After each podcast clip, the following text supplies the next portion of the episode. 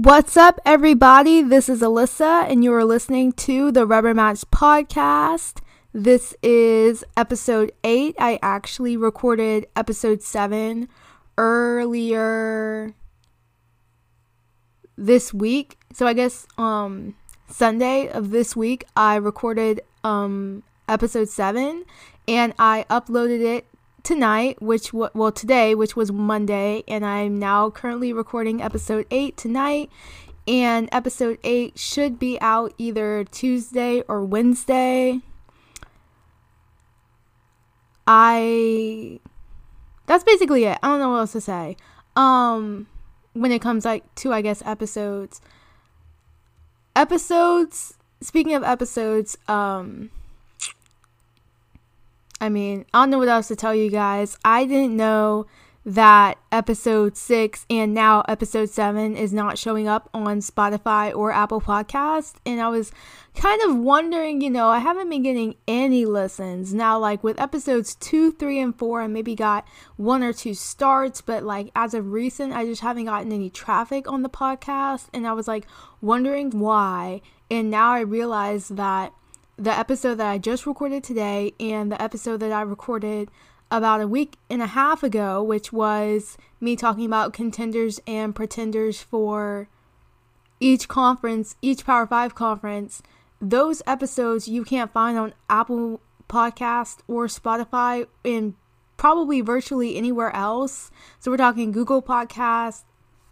I think there's this podcast platform called Breaker or something like that. So basically, it is literally impossible for you to find those couple of episodes, you know, and I didn't realize it was a problem until today. And if you guys haven't listened to my previous episodes or if this is your first time listening, I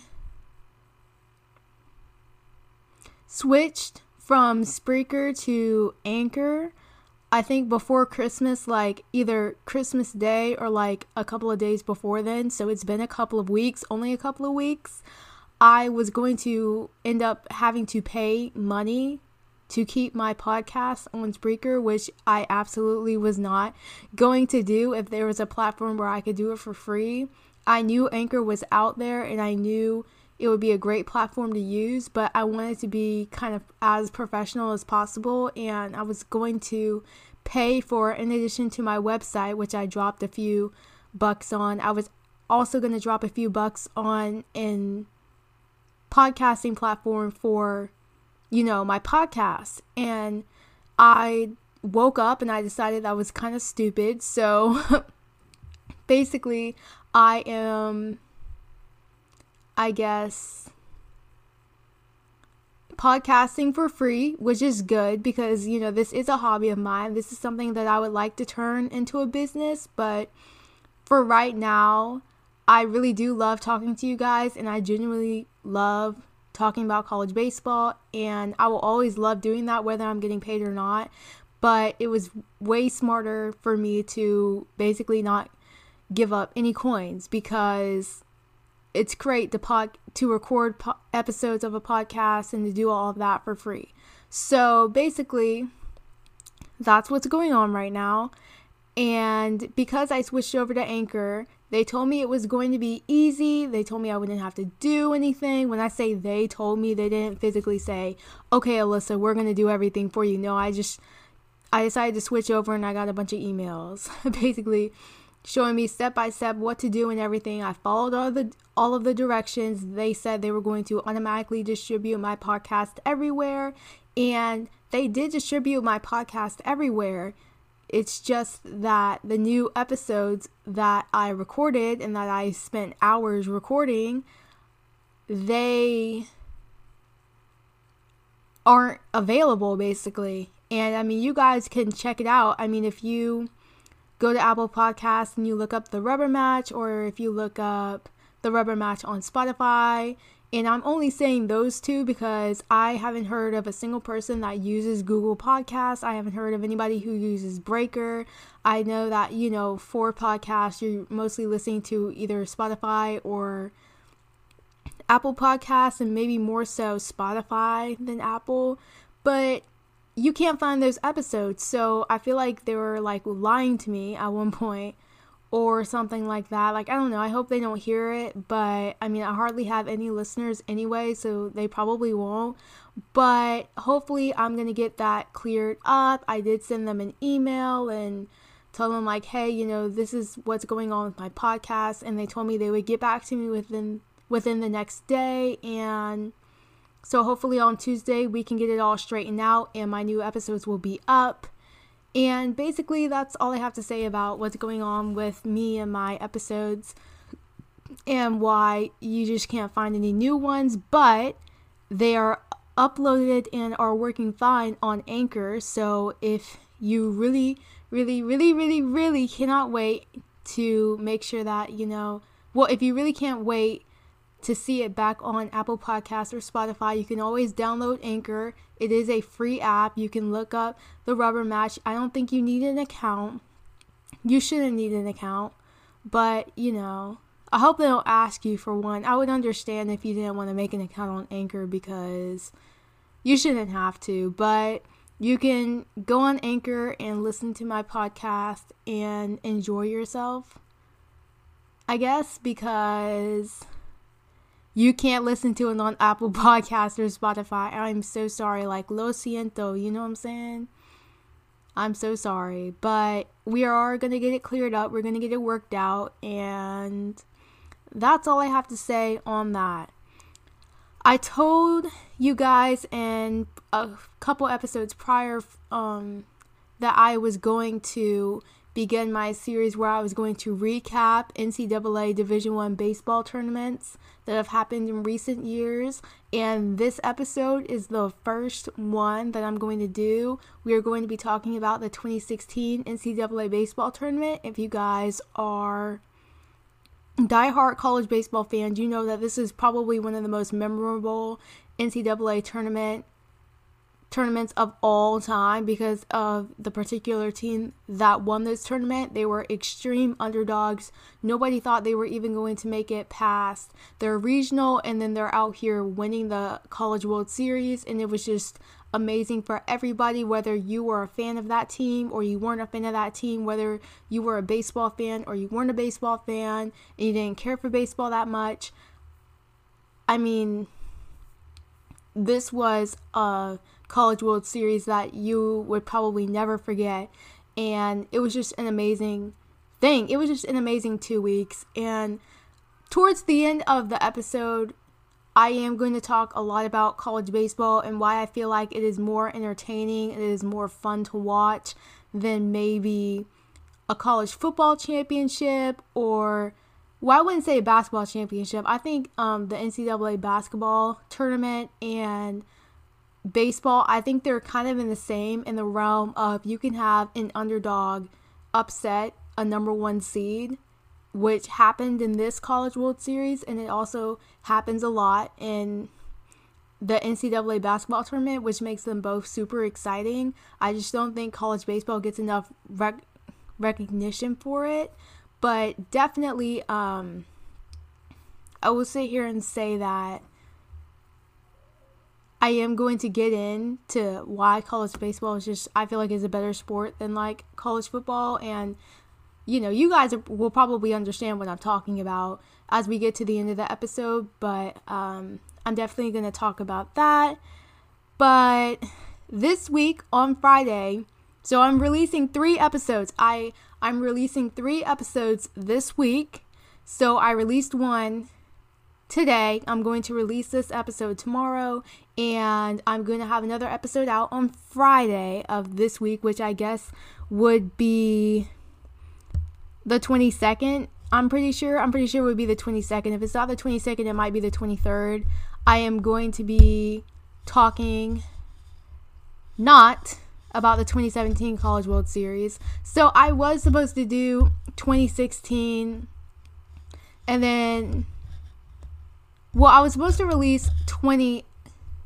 Lord, I'm done. Okay, I'm so sorry. I was supposed to release the 2016 one last Friday, and I was supposed to release another one like before that, I believe, and I just I didn't get it. No, I was supposed to release the episode six on.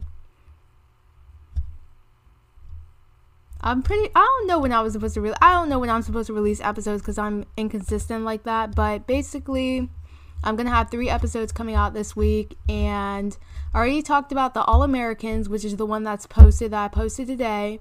We're gonna be talking about the 2016 NCAA baseball tournament, and then on Friday, I don't know what we're going to talk about. I think we're going to talk about people getting deals, but I think it'll be a relatively short podcast episode because I really don't want to talk about the 2017 and one, I don't want to talk about the 2017 NCAA baseball tournament because those freaking Gators got their slimy, scaly, reptile, ugly, fugly fingers on that fucking trophy.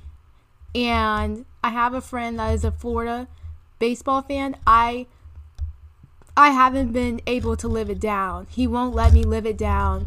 I can say anything about FSU and he'll be like, "Well, you know." This Negro will be like, "Well, you know the Gators won. The Gators won the championship." I'd be like, "Fuck you." Okay, fine. West. Okay, they won a freaking College World Series. You know what? FSU's gonna win one one way or another. Okay. I'm sick and tired of his dusty ass talking about. Hmm. Well, UF won one. Like I'm over it. And they won one before Florida State. I'm like, oh, like I can't. You know, I would commit first degree murder, but I care about my freedom and my life too much. And frankly, this friend is not worth me ending his life. you know what I'm saying? I just and for legal reasons that was a joke, but um I'm just oh, I hate it. So I'm not going to talk about it. I'm not going to talk about it. But I'm not going to talk about it and go into depth like I would for this one, like I am for this one, and that I'll do for 2018 and I'll do for 2019. That's going to come out in the next couple of weeks. But I guess what I'm trying to say is that I will touch on it lightly. As for my website, I am going to be providing weekly updates on my website. I told myself I was going to do that and I did not. So I'm going to post an update probably on Tuesday. My rankings for the top 10 hottest guys of each division should be coming out. I think what I'm going to do is every couple of days I'm going to put one out. I was going to do one like every week, but I just feel like it would be kind of stupid to do that.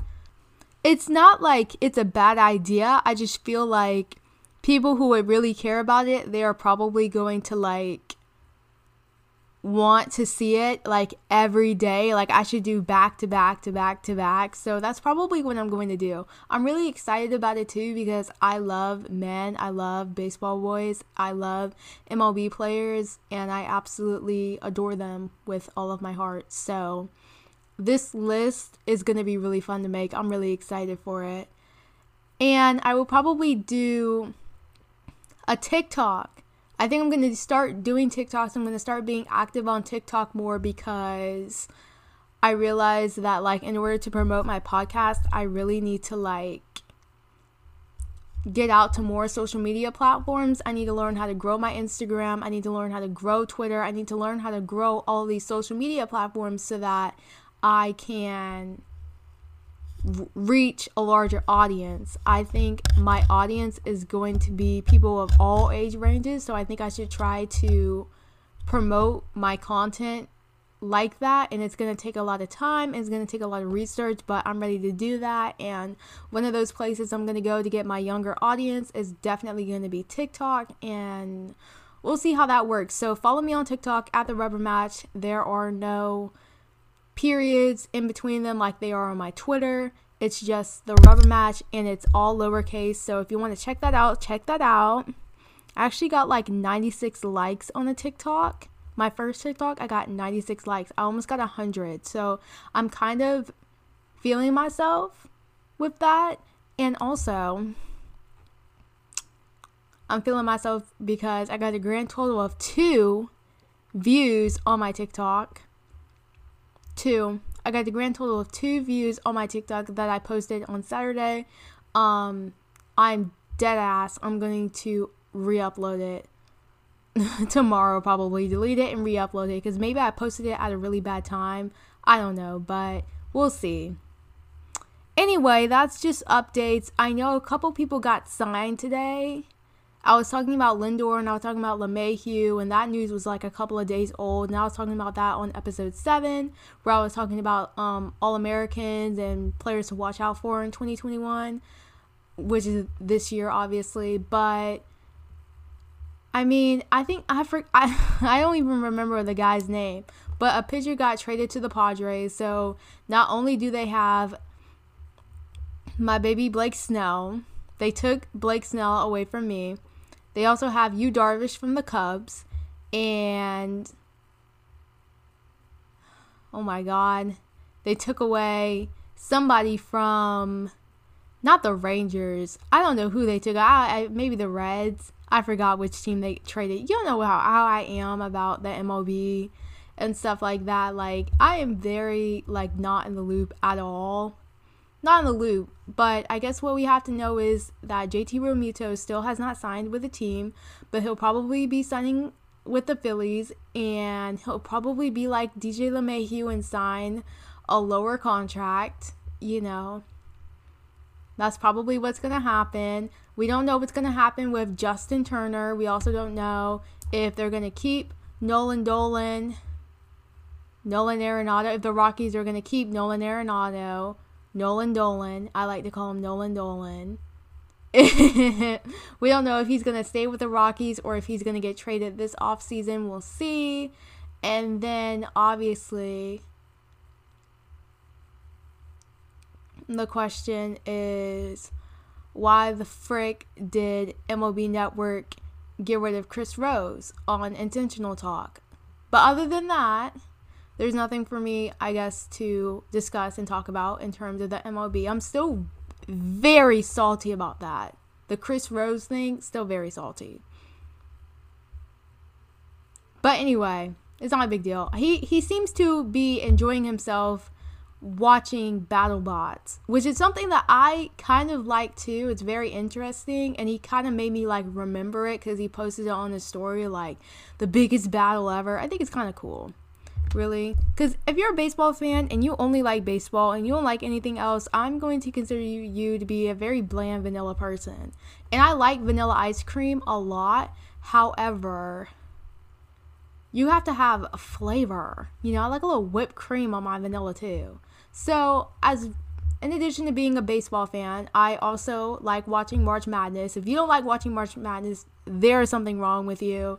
My friend is a Duke basketball fan. I am an FSU basketball fan, and we be going at it. We be having arguments. Sometimes we don't go speak. We don't speak for weeks. Okay? I don't play about my college basketball.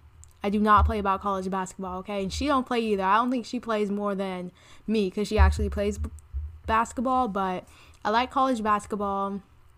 I have not been watching football this year. I just don't care for it. Football is boring, especially college football, which I am going to talk about at the end of this episode. It's mad boring.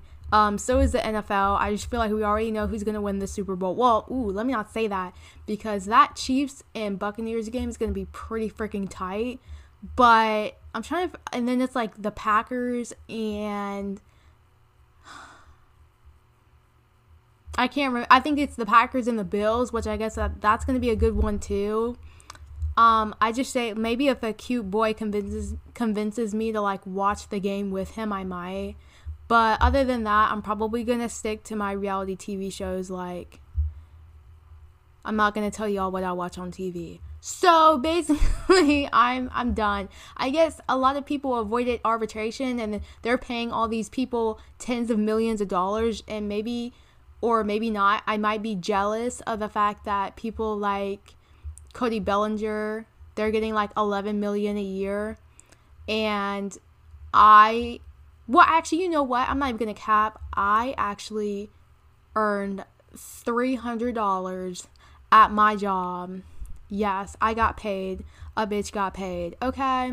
And I was working. I was working like a horse and I got my grand total of $300. So basically, all I'm saying is that I am rich and I'm richer than Cody Bellinger. So 300. I think $300 is more than 11 million. it is. So I'm mad rich. I got mad money. And at least I got all of mine at one time. See, this man will probably still be getting paid when he's like 80, but it won't be $11 million. All right. I got my 300 now. He probably got a portion of his. Okay. Anywho, anywhere, anyway, probably used it to buy weed. Okay, let me stop. 2016 NCAA baseball tournament. I talked for 20 minutes. I did not mean to babble on for 20 minutes, but I did. And now we are going to talk about the 2016 NCAA baseball tournament, one that I never watched because if you guys listen to the first episode, which that's the episode that most people listen to, and I kind of fell off after that. It's like having a hit single and then like you're still producing good music, but nobody's listening to you anymore. Okay, but anyway, anywho, anyway, anyhow, I started watching college baseball in 2017. Yeah, very convenient fucking year. First year I watched college baseball and then the Gators win the fucking championship. But you know what? It motivated me to hate the Gators in the 2018 college baseball season. But we're not talking about that. We're talking about um the 2016 College World Series.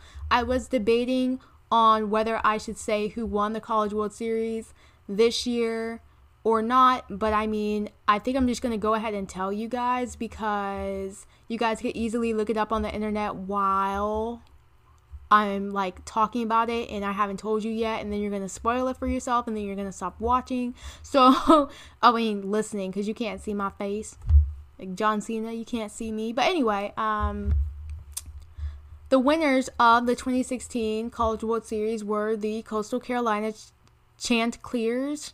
Chanticleers. Hold on, I'm gonna learn how to pronounce it. Chanticleer, Chanticleer, Chanticleer, Chanticleer. The Coastal Carolina Chanticleers won the 2016 College World Series. Now, it's a good thing to note, and the reason why this championship was so crazy and monumental. So, let's say, like, Alabama won the championship in baseball. Let's say a team like USC won the championship in baseball. A team like Texas won the championship in baseball. While that is memorable and that is great. I think you guys can all agree that their baseball baseball championship probably would not measure to their football championships, but the glory of the 2016 College World Series and Coastal Carolina, their baseball program is that their baseball program brought home the school's first championship period. You know, Coastal brought it home. The tar- not the Tar Heels. I was about to say the freaking Tar Heels. The why I said the Tar Heels. The Chanticleers brought Coastal Carolina. The Chanticleers baseball team brought Coastal Carolina their first championship in a team sport ever, and that is why it is still talked about to this day. Five years, it'll be talked about 10 years down the line where these guys are in their early 30s and they're probably settling down and having families and they're telling their wives and their kids, hey, I was on that championship team. You know, they definitely bring out one of the most memorable moments in NCAA tournament history. You know, you have the dude that was beating his chest, you know, after he went and stole a bag and he was just it was it was a great steal. I mean he he did great. He had a great lead lead and you know it, i mean it was great. Um, we can talk about that um, just a little bit later but basically coastal carolina is goaded. They're one of the best mid-major college baseball programs right now and they will be remembered as one of the greatest college baseball teams of all time and one of the greatest college baseball championships of all time. They are goaded. They are amazing. I have the utmost respect for them. They they're a great team. Very talented and a great team. And I, that's all I can say about it. That's all I can say about Coastal honestly right now. So, for you guys that don't know how the NCAA Division 1 baseball tournament works, you have 64 teams. You have I believe 32 teams that get an automatic bid. Oh my god. The fact that I'm saying I don't know, but I'm pretty sure it's 32 teams that get an automatic bid. And the way you get an automatic bid is if you win your conference, and the other 32 teams are picked at large. They're picked by the committee at large, and that amounts to 64 teams. I'm going to talk about college tournaments for a second.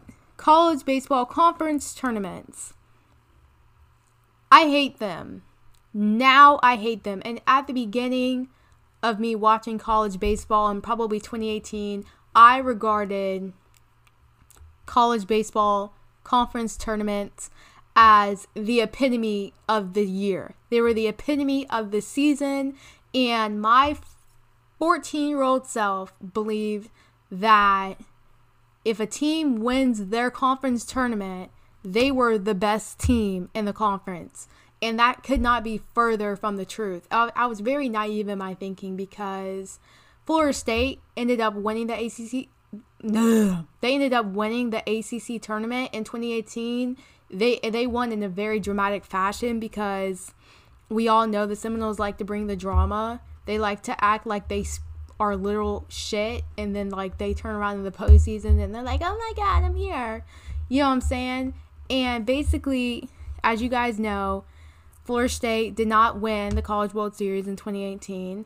They ended up losing in their own freaking regional that same year, literally a week after they had won the ACC t- baseball tournament. So they clearly were not the best team in that ACC, but my 14 year old self believed that. Same thing with Ole Miss. Ole Miss won the SEC tournament in 2018 as well, and they ended up losing in their own regional. They were not the best team in the SEC. Obviously, Arkansas was the best team in the eight in the SEC.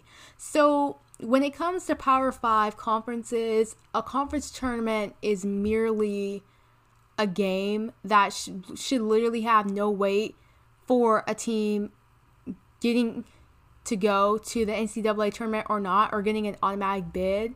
I think conference tournaments are, for the most part, pointless if you're trying to judge how good or bad a team is. A lot of people have said this, and part of a conference tournament and winning it is basically getting hot at the right time.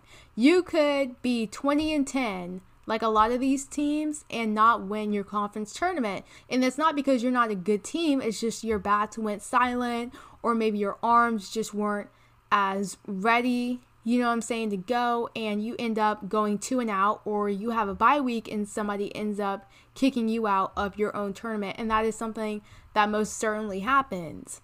And in my opinion, I just don't think conference tournaments and Power 5 conferences matter. And the same thing goes for mid major conferences. I just do not believe that conference tournaments matter. Do I think they should be played? Yeah, college baseball college um tournaments are fun. You know, they're fun to watch. They're entertaining and especially, you know, the SEC plays their conference tournament a lot of well they used to play it at Mississippi State's field now they play it in Hoover Alabama and you have a lot of fans coming out there and they just love college baseball and it's cool and it's fun you know what I'm saying and then in the ACC they actually play the ACC tournament in Durham North Carolina and I believe they play it in the Durham Bulls minor league stadium, which I think is also pretty freaking awesome. You know what I'm saying? So basically, what I'm trying to say is that they are fun, but they shouldn't be used to assess how good or bad a college baseball team is. And the same thing goes for mid-major conferences because a lot of the times with when you have these mid-major conferences, you have to win your conference tournament. It, it doesn't matter if you led the conference basically for the entire year. If you go out and you lose your conference tournament and somebody else wins the conference tournament, that one is the one that's going to the tournament, the NCAA tournament. And I think that has got to be the dumbest thing. I think it's completely pointless and it's stupid. And I think conference tournaments, all in all, are just pretty pointless and they shouldn't be used to assess how good or bad a team is. And we're to get into that. We are most definitely we're getting into that right now obviously, but I'm to talk about some tournament snubs and a lot of the snubs well, 100% of the snubs that you're going to hear from me are from teams that won the regular season, but they didn't win their conference tournament. Therefore, they cannot go to the NCAA tournament, which is completely. I feel mad pity for them. It's it's upsetting for me, most definitely.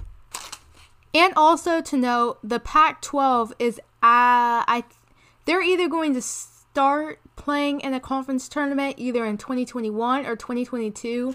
But I think the Pac 12 is a great, when I tell you, they, they are a great example of why you really don't need a conference tournament to have an, whether like you have an automatic bid or not. I mean, because if you want my opinion, a lot of the teams, like, well, I say a lot of the teams, you have a couple of teams like Stanford, like Oregon State, like UCLA, like Arizona and Arizona State that can most certainly compete with these Big 12 and ACC and SEC schools. They have the talent and the prowess to do that, and they don't necessarily have to play in a conference game, a conference tournament to display how good they are. They usually send their best teams and they end up going really far in the tournament. And basically they have just been able to do what they know how to do. And they really don't need to have a conference tournament, but they are going to have one, which is cool and which is fun because we know the Pac 12 tournament is going to be pretty lit, but they really don't need it. And they know they don't need it and they're just chilling, I guess, where they are right now. I don't know what else to tell you, but yeah, they are a great example as to why you really don't need a conference tournament, and they're a really good example. So, tournament snubs. In the Atlantic Sun Conference, you had the University of North Florida, which is either in, no, I know where it is. It's in Jacksonville, Jacksonville, Florida, about a couple hours away.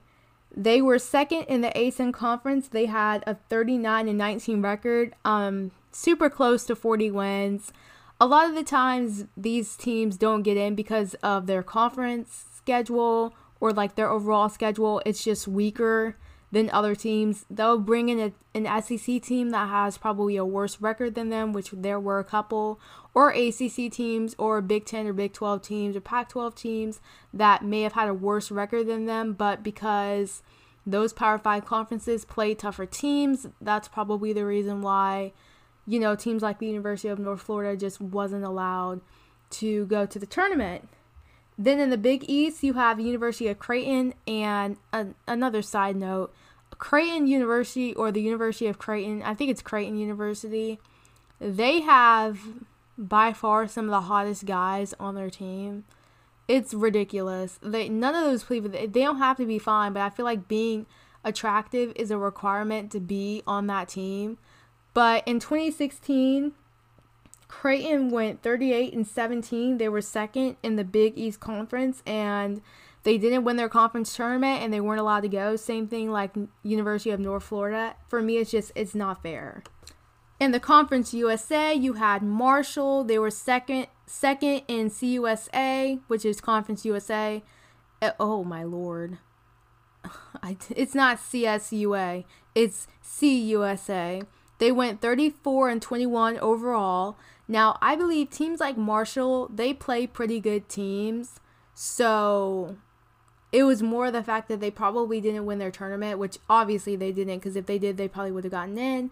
In the Mid American Conference, you had Kent State. They were first in the Mid American Conference. They had a 44 and 14 record. Now, I would love for somebody to take a great guess as to why they were not invited to the NCAA tournament. Oh, I know. They didn't win the stupid conference tournament, which I'm telling you is dumb. It's stupid, and you shouldn't have to. You shouldn't have to win that. So then in the Mountain West Conference, you have Nevada.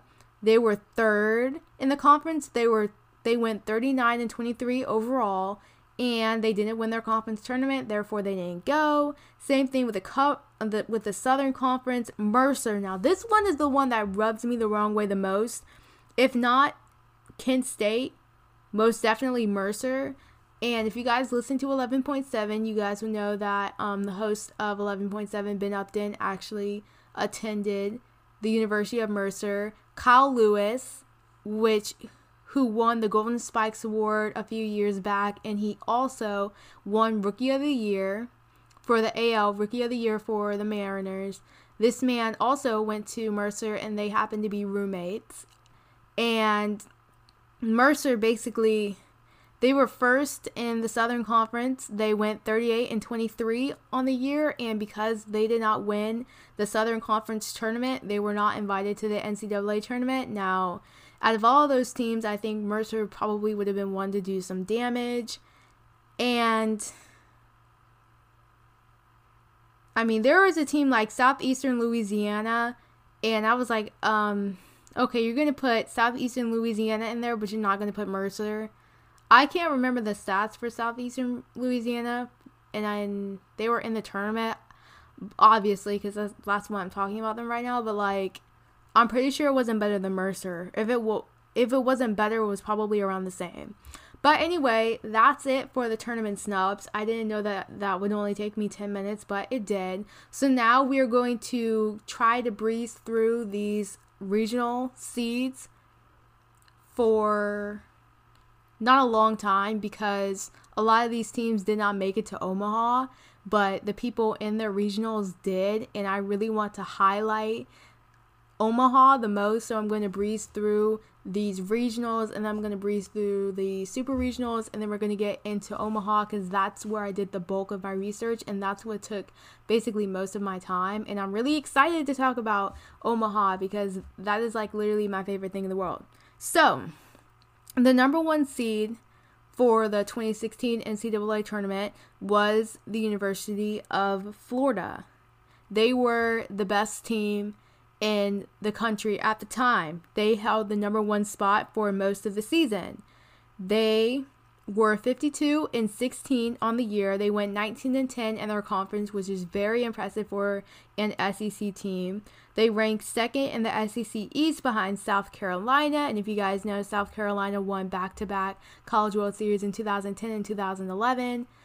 And the thing with the University of Florida is University of Florida has been up until this point has been on the cusp of greatness and they just haven't been able to capitalize off of it. Kevin O'Sullivan has really had really turned the program around at this time and they were really becoming one of the premier baseball programs in the country, but they were just missing that one thing and that was a championship. And in 2016, people were like Florida is going to win the College World Series. Like this is their year to do it. And they really had a lot of pressure on them to do it. They were placed in the regional with Bethune Cookman, UConn, and Georgia Tech. Bethune Cookman is a MEAC school. I don't know where I don't know what conference UConn is in. I can't think of it right now. And then Georgia Tech is in the ACC. And they ended up sweeping that regional and they went on to face FSU, their rival, in a super regional. And I think that is the last, why I say I think, I know is the last time that the Gators and the Seminoles met in a playoff game or in the postseason. I mean, the postseason. So the second seed were the Louisville Cardinals, and this is also another perennial team. You had Dan, you have Dan McDonnell, who was the head coach and still is the head coach now. He also really turned Louisville around into being one of the top teams in the ACC, and they contend with you know the University of Virginia. You know what I'm saying? So this is a really and they contend with FSU. So this is a really good um, program as well. They went 50 and 14. They went 22 and 8 in their conference. They were ranked first in the ACC Atlantic Division because like the SEC, the ACC is split as well. It's Atlantic and Coastal, and they won the Atlantic division in the ACC. They were ranked in the top 10 for most of the season. They hosted a regional and competed against Western Michigan, Wright State, and Ohio State. Now, Wright State is a school that's come up as of recent. They are a budding mid major team, and they're kind of getting into that F- epsilon or something, echelon uh, where they are becoming a real a real perennial team. Western Michigan and Ohio State. Um, I know Ohio State was either in FSU's regional in 2018 or they were in another regional in 2018, but that's, you know, Kyler Murray, if you guys know who that is. He played. No, never mind. It's Oklahoma. I'm so sorry. I have no idea. I'm sorry. The number three seed is University of Miami. No surprise here. Miami has been one of the top college baseball teams for the past 40, 50 years now. Uh, they have, they don't have Ron Fraser because Ron Fraser, unfortunately, is dead. Rest in peace. However, um, they are still a great school. They went 50 and 14, same record as um, Louisville, but they had a 21 and 9 record, which was slightly lower than um, the University of Louisville's. They won first place in the Coastal Division, so Louisville and Miami took the top spots for each division in the ACC. They were ranked in the top five for the duration of the regular season, and they hosted a regional and competed against Stetson, Long Beach State, and Florida Atlantic. So, Stetson and Florida Atlantic, you guys know, I mean, they're schools in Florida, and then Long Beach State, um, it just came out of left field. I actually, I feel like instead of talking about the 2017 College World Series, I'm going to be talking about how the the NCAA like chooses teams. Like that's going to be part of what I talk about too. It's just going to be a miscellaneous episode, so I'm going to remember to talk about that most definitely. So the number four seed was Texas A&M. They went 49 and 16. They went 20 and 10. They were ranked second in the SEC West behind Mississippi State. I'm telling you right now, like the SEC is a tough freaking conference. You can have a great, great teams like the University of Florida and Texas A&M, and they won't even win their division. Like it, it is a, it's knife, cutthroat. It's it's crazy, and it's it's great. You know, it's SEC baseball. They were ranked in the top five for most of the season. They hosted a regional and competed against Binghamton, Wake Forest, and University of Minnesota. So that's pretty cool. They swept that regional and went on to face TCU in a super regional.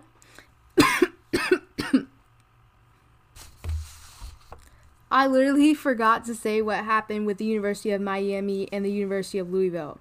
So, the University of Louisville swept their regional and they went on to face UC Santa Barbara in the super regional. And then the University of Miami swept that regional and they went on to face Boston College in a super regional.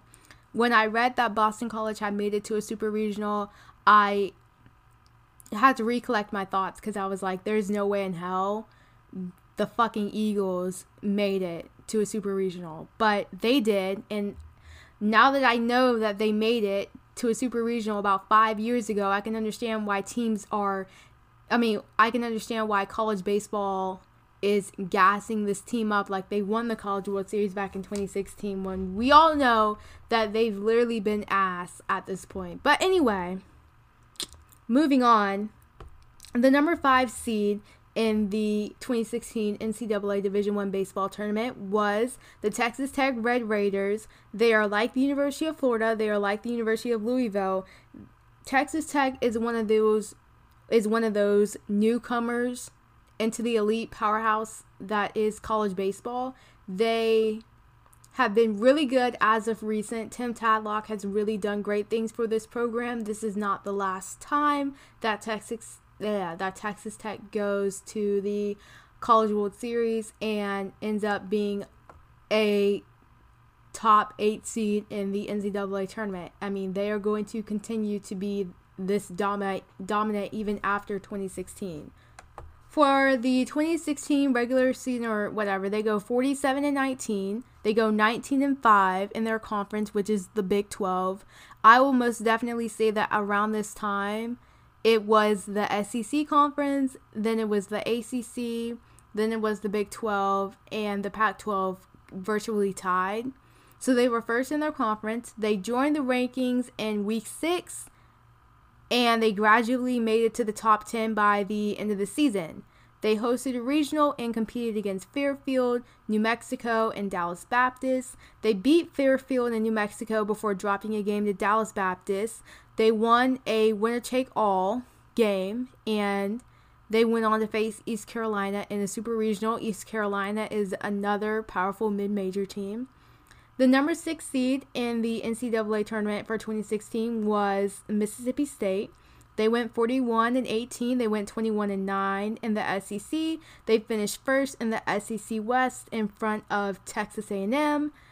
And this team, it wasn't like Florida where they were ranked number one for most of the season. Mississippi State really, I wouldn't say struggled because they were still one of the best teams in the country. But I think in terms of how good they could be, they really weren't playing to their potential until the mid to late kind of the end of the season and I the season and I think the reason why Mississippi State ended up earning a top 8 seed is because they're Mississippi State and the history surrounding the program is just too great and you see they finished 44 and 18 so it was just kind of putting two and two together like we know you can do this and they just decided to put them at number 6 they dropped out of the rankings the first week because they were ranked in the preseason, then they dropped out of the rankings. They broke into the top 10 by week four, and they held the top spot during week 14. So they ended up, you know, really climbing up those rankings and they got to where they wanted to be. They hosted a regional and competed against Southeast Missouri State, Louisiana Tech, and Cal State Fullerton.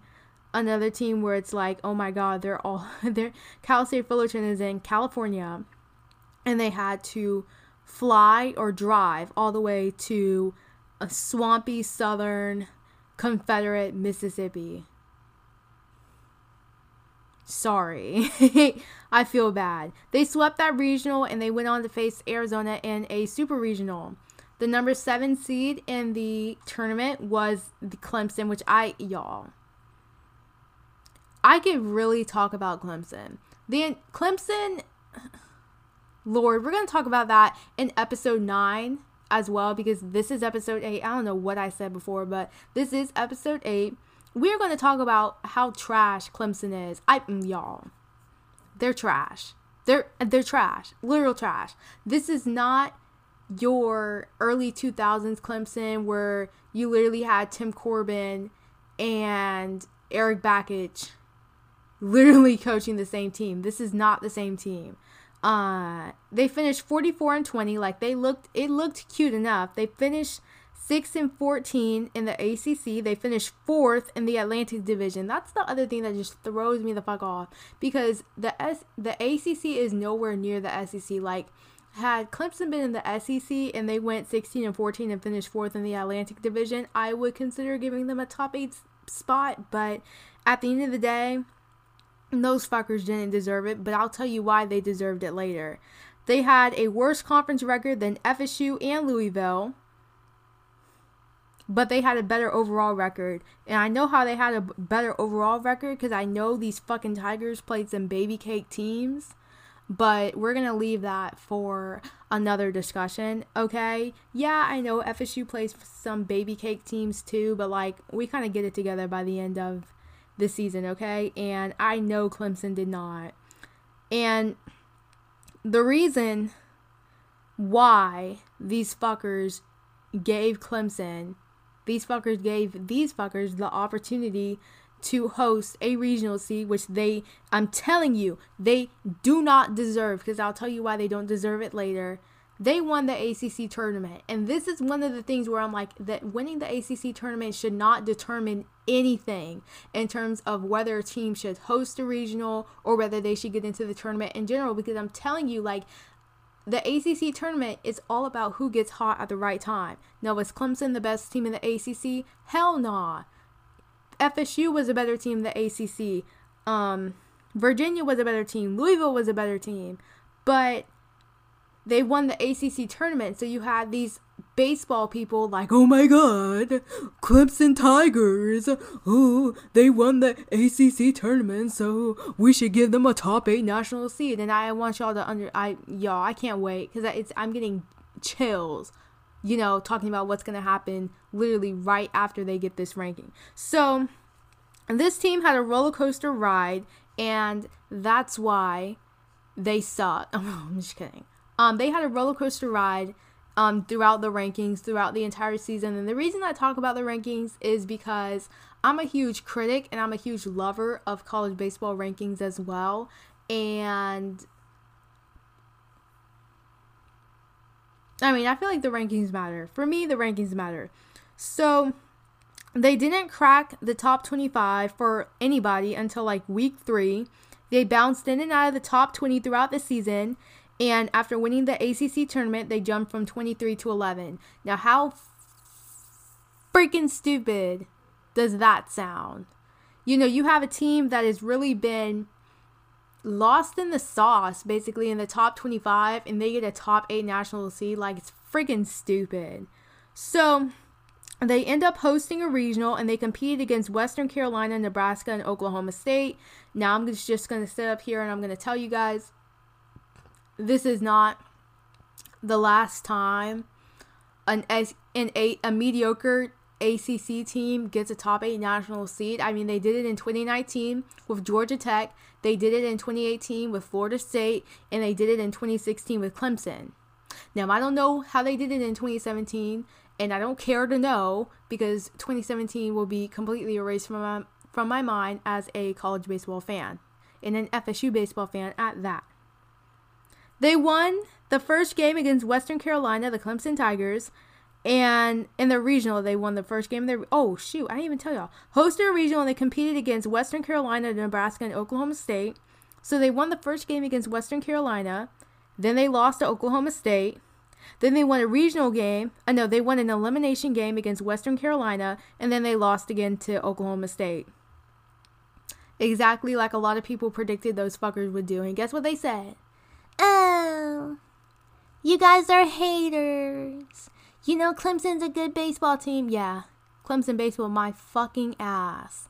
Now, I think the orange and purple is very cute, jersey wise, but other than that, ugh, I can't. I can't stand. I'm gonna tell you, I can't stand some of these ACC teams. Like, I can't stand NC State. I can't stand North Carolina. I can't stand Clemson. I can't stand Louisville. I can't stand those four teams. And I mean, the Tigers choked when it mattered the most, like we always knew they would, and they always choke. You know why? Because they did not deserve to be they did not deserve to be a top eight national seed in the NCAA tournament. They didn't deserve it. They didn't deserve it. They didn't deserve it. They didn't deserve it. And this is a reoccurrence for the Tigers. I want y'all to understand that this team has not been to Omaha since I think 2010 or 2011. They've been given regionals, they've been placed in regionals with teams, and they haven't even made it out of the regionals. They made it out of the regional maybe once or twice throughout the entire decade. They've been overwhelming, overwhelmingly disappointed. I mean, we should have known that when they choked in the playoffs and stuff in the early 2000s that they just they weren't going to win a College World Series anytime soon. I had this well this dude posted on the story, you know, or it was an Instagram post detailing um, where Clemson baseball finished over the past decade, and I'm looking at it like that is nothing to be proud of. A lot of the times, Clemson had one of the best records in the ACC, if not the country, and you guys are praising the fact that y'all choked and y'all didn't even make it out of your regional over half the time, or make it out of a regional in general. Like, congratulations. It's just very embarrassing. Very embarrassing. I spent too much time. I spent too much time on Clemson, but Louisiana State University, easily also one of the hottest teams in college baseball.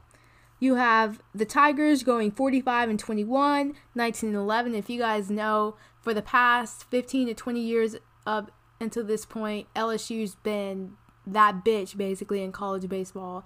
They were the earliest of the newcomers because you know back in the 70s and 80s you had Oklahoma State, you had Florida State, you had Mississippi State, you had Arizona, Arizona State, USC, Mississippi State, you know, these new emerging teams like Vanderbilt and Florida and Virginia and Louisville and Texas Tech and you know, they weren't great back in the day. When I say back in the day, I mean like in the 80s.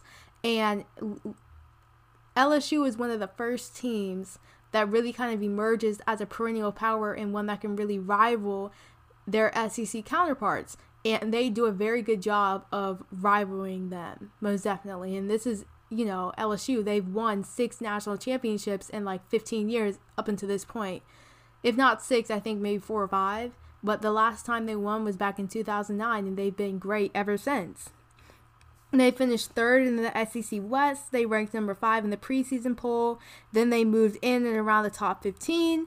They eventually finished sixth at the end of the regular season in the rankings. They hosted a regional and competed against Utah Valley, Southeastern Louisiana, and Rice. They beat Utah Valley and Rice, and in the regional final, lost to Rice, and then won a very close winner take all game to advance to the super regional to face the Coastal Carolina. Other regional hosts, um, I'm not going to go into depth about rankings and all that stuff because that honestly doesn't matter. FSU sweeps their regional and they go on to face the University of Florida in the super regional. Um, NC State is also one of those fucking teams like Clemson. They get gassed up and they, they end up choking in the postseason. So the NC State Wolfpack, such a stupid ass fucking name too. They lost in their own regional against Coastal Carolina in the winner take all, and that's the team that eventually goes on to face LSU. TCU goes on to face Texas A&M in a super regional. Um, the University of Virginia lost in their own regional to William and Mary, and if you guys know, Virginia literally won the national championship a year prior so that was kind of embarrassing, the fact that they lost to their own regional, especially against a school like William and fucking Mary. Um, that's a bitch ass school. I'm surprised that they lost. Anyway, Ole Miss lost in their own regional to Tulane, and Ole Miss is I realize this now. Ole Miss is he has a habit of choking in regionals. 2018. And then you have Louisiana Lafayette. Now, I uh, y'all. Now, I don't want to be a hater, and I do feel like mid-major teams deserve to host. Like if you're a team like ECU or a team like UC Santa Barbara, like I understand you wanted to host. But Louisiana Lafayette, like I don't know who, who donated a shit ton of money to um, one of these chairpersons of the NCAA baseball committee but Louisiana Lafayette, like, that's the first time I've heard of this school ever, period. Um, there's no reason they should have given this team a regional. They lost twice in the regional final to Arizona, so they did make it pretty far in their own regional. They just didn't fucking win it. You know why? Because it's Arizona and they've been there before. Arizona has four natties, baby. They just won the championship four years ago. This is a perennial Pac 12 team, and you thought Louisiana Lafayette was just going to beat them to advance to a super? Bye. Okay? That's all the bitch got to say. Ridiculous. Ridiculous. Vanderbilt. This team. I can't. I don't even I have no words. I have I have I mean Tim Corbin. This one right here, this is embarrassing I am embarrassed. This should be one where it's like I am super embarrassed for everybody involved. Um, the University of Vanderbilt, the Commodores won the Natty about two years ago. Well, they won it two years ago. I think I said Arizona won the championship two years ago, but I meant to say four. I have short term memory loss. But anyway, these fuckers in the opening game of the regional and we know they're a number one seed, and we know Xavier is a number four seed because the number one and four and two and three play each other. So these fuckers lost 15 to 1 against Xavier. Now, if it was Vanderbilt basketball versus Xavier basketball, okay, I can understand Vandy getting their ass whooped. But this is baseball. And Xavier clapped their cheeks in baseball. Very embarrassing. And then they lost a close game heartbreaker to the University of freaking Washington, the Washington Huskies. Very embarrassing. South Carolina won their regional and they went on to face Oklahoma State in a super. So that is all the regional seeds, and it is time to talk about the supers.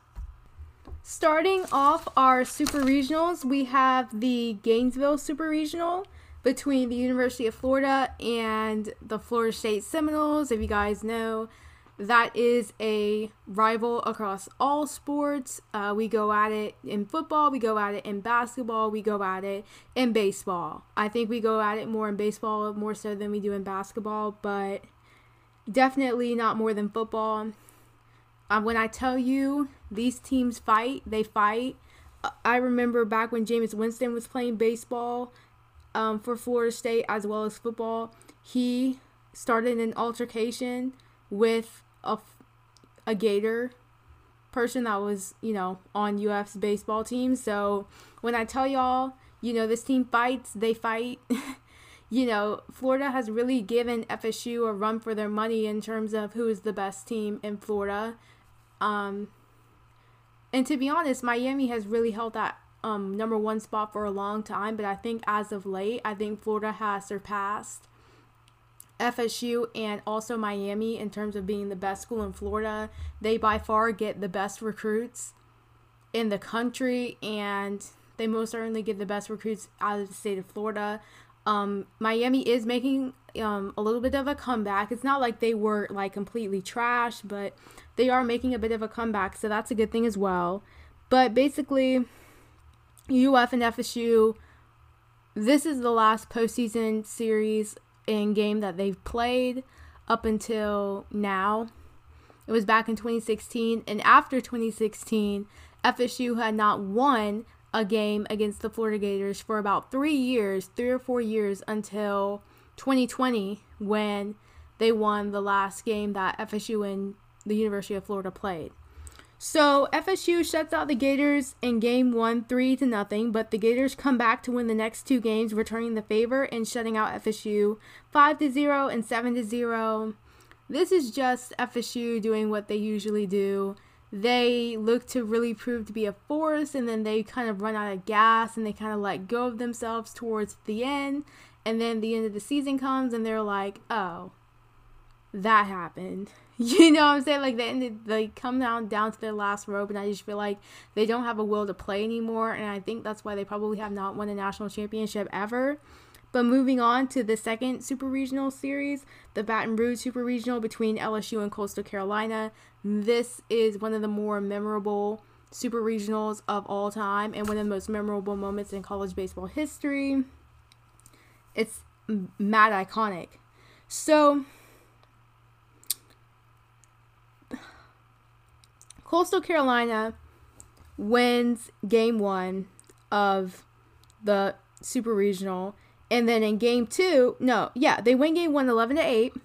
And then in game two, in the bottom of the ninth, Paez hits a walk-off double to score marks. This is, if you're picturing it right now, if you guys are, you know, have ever watched it, it's all over YouTube. If you look it up, you'll be able to find it. You go Coastal Carolina versus LSU, Super Regional 2016, you'll be able to find it. So the reason Paez was able to score no, the the reason Marks was able to score in the first place was because Marks, which is the last name of the dude, Marks is not his first name, but he was really bold. He got a really great lead and he had enough faith and confidence in himself like i am going to steal second. And he goes and he steals second. All the coastal baseball fans are hyped up. The lsu baseball fans they are nervous and the players are nervous because now you got marks in scoring position and a hit could win the game. And guess what happens? Paez comes up clutch. He hits a walk-off double. Marks scores from second and coastal ends up winning game two of the Super Regional and they sweep LSU and they end up going to the College World Series. That is not the last time LSU gets swept in their own Super Regional because in 2019, FSU did the damn thing. All right, point blank period. In game three, Super Regional, the third Super Regional, you have Texas A&M and TCU. TCU handedly defeats the Aggies 8 to 2. Texas A&M comes back and returns the favor 7 to 1. And then in a decisive game 3, TCU beats Texas A&M 4 to 1 and TCU ends up going to the College World Series.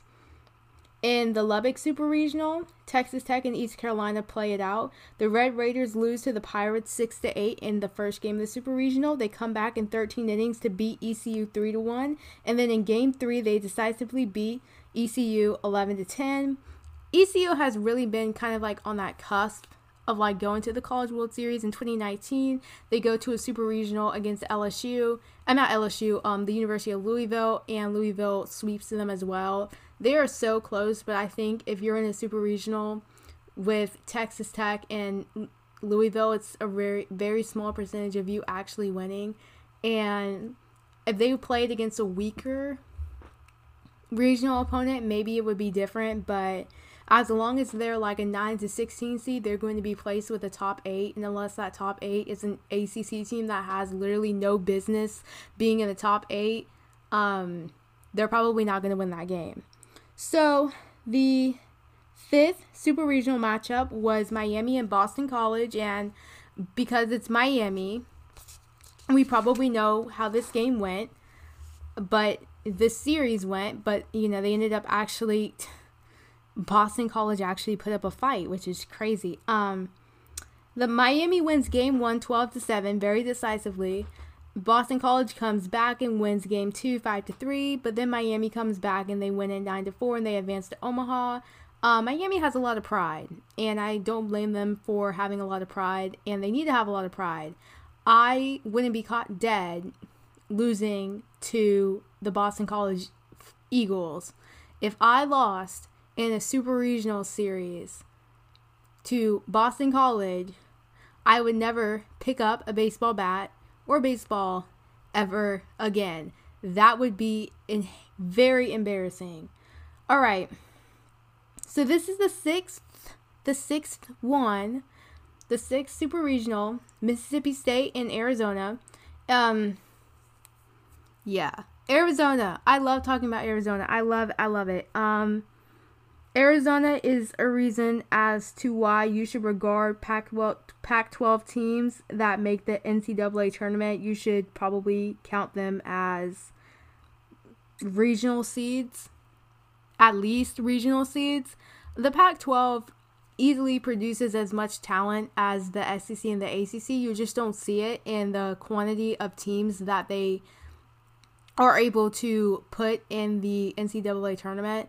I mean, because you can sit there and be like, well, you know, all they have is, you know, Arizona and like UCLA and like, you know, Oregon State. And it's like, yeah, but I mean, hell, UCLA, Arizona, and Oregon State won the College World Series this in that past decade. So they're not trash teams.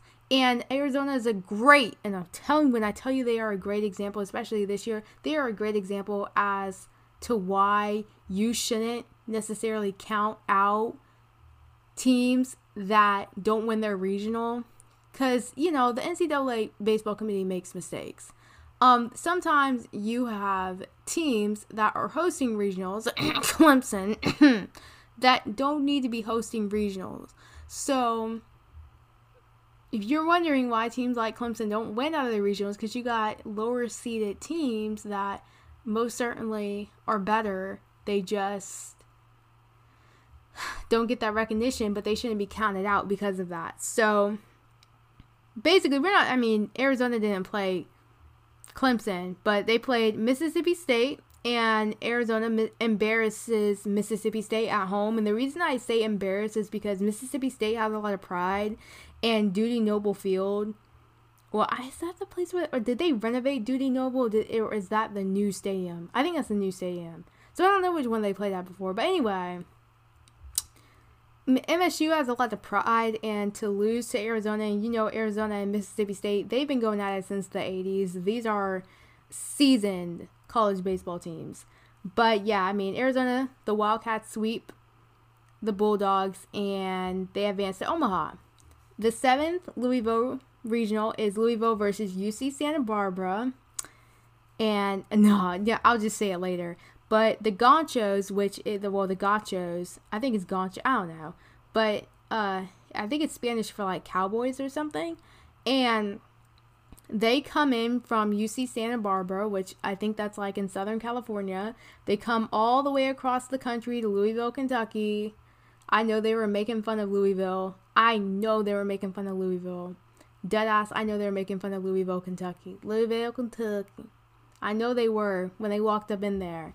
And for a good reason, you know, they turned around and they embarrassed the Cardinals at home and they sweep them to reach the College World Series. And I think it points to basically the NCAA tournament not being a guarantee, not being like a stepping stone, basically. I mean, when you think of college football, it's pretty straightforward. You know who's going to get into the playoffs, you know who's going to win. But when you have March Madness, you know, NCAA basketball, and you have NCAA baseball, it's just it's not the same. Like it's honestly so many number one seeds get upset all the motherfucking time, and you see it, you know, with Louisville, and you see it with Mississippi State, and were they the number one seed overall? No, but they were the number one seed in their regional, so it's a lot. So then you have the Columbia Super Regional with South Carolina and Oklahoma State. Oklahoma State and South Carolina are also two teams that have been going at it since the 80s, both seasoned uh, college baseball teams. OSU sweeps South Carolina to advance to the College World Series, and at the end of the day, that was kind of unexpected because I like to say a lot of the times Oklahoma State did not have a pitching staff and they couldn't pitch to save their lives back in the day, back in the 80s, and that's the reason why they probably didn't win nine College World Series back in the 80s. I'm telling you right now, if Oklahoma State had a decent pitching staff, and they didn't have to be amazing, but if they were decent and they could hold teams to like less runs than what they scored, it if you were talking about College World Series champions, it would be like, okay, Arizona, Oklahoma State, Oklahoma State, Oklahoma State, Arizona, Oklahoma State, Stanford, Stanford, Oklahoma State, Oklahoma State. Like I'm telling you, it was dominance. You know what I'm saying? But basically, uh, that's all I have to say for that Columbia Super Regional. And with that, you have your eight teams going to Omaha. And if, if let's get let's do a little bit of a review because you know obviously we don't know. So you have the University of Florida, you have the Gators, the number one seed overall. You have Coastal Carolina, Texas Christian University, TCU, the Horned Frogs, ugly ass mascot. You have um, the Texas Tech Red Raiders, the University of Miami, the Hurricanes. You have the University of Arizona, the Wildcats. You have the Gauchos of UC Santa Barbara, and you have Oklahoma State. Those are your eight participants for Omaha. All right, game one. Here we fucking go. Now, okay, actually, before we talk about game one of the World Series, oh, the College World Series, my dream is to go to Omaha. When I see people there, okay, when I see people in Omaha, they look so freaking happy, whether they're in the stands or they are in the grass area behind center field or if they're in the stadium like stands behind center field they look so freaking happy to be there when i tell you i mean there are die-hard college baseball fans like you have die-hard football fans and you have die-hard you know basketball fans but when i'm telling you the college baseball fan base like it, is it as much as like college football or college basketball? No, but I'm telling you, that fan base you can feel the energy because they are so freaking passionate, man. That's the only time anybody would probably ever go to Omaha, Nebraska, you know,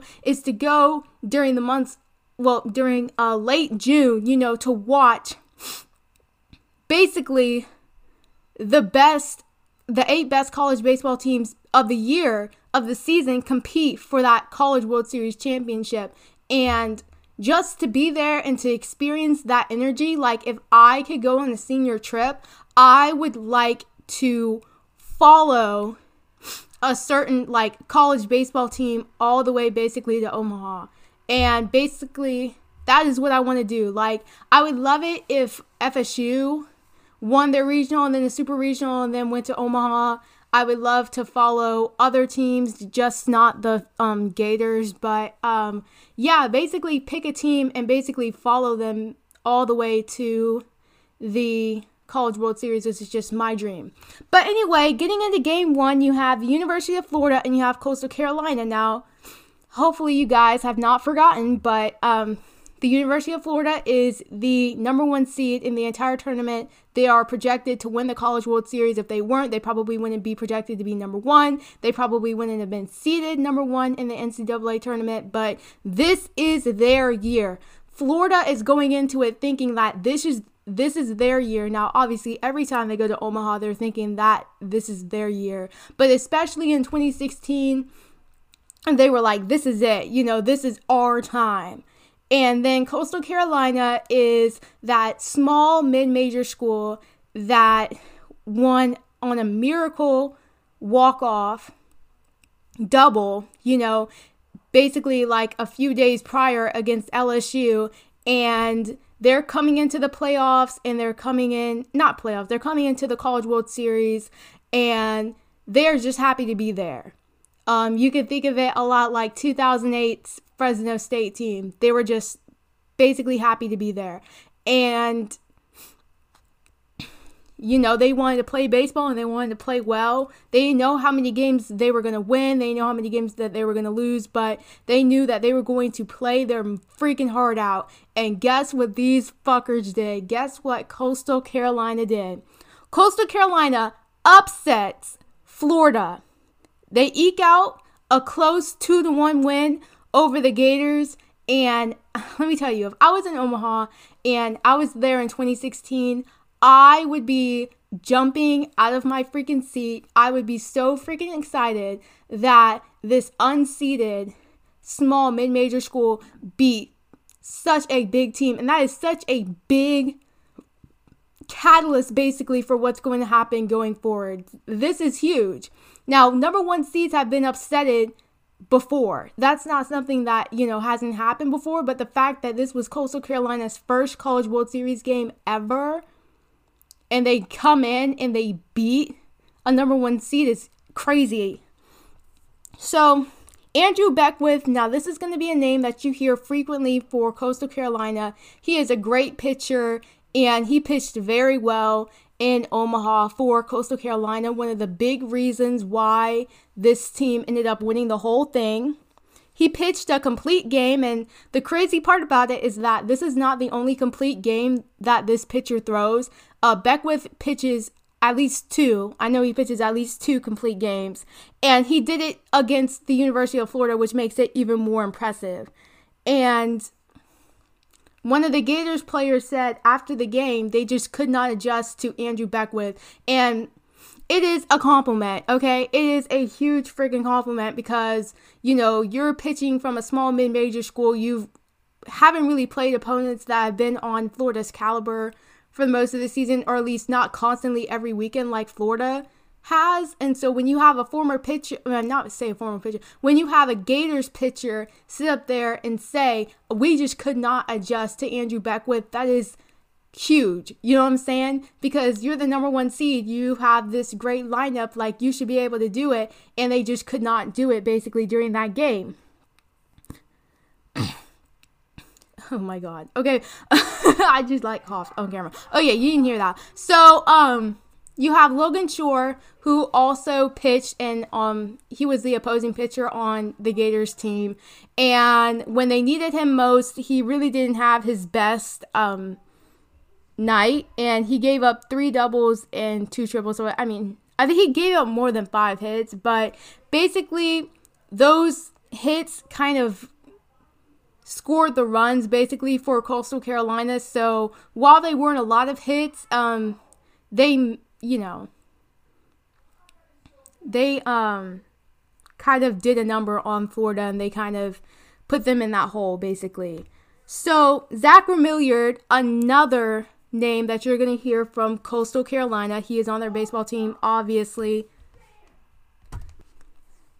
Remillard, another name that you are going to hear from uh, Coastal Carolina, came out and he hit an RBI triple in the fifth inning, and it helped the Chant- Chanticleers.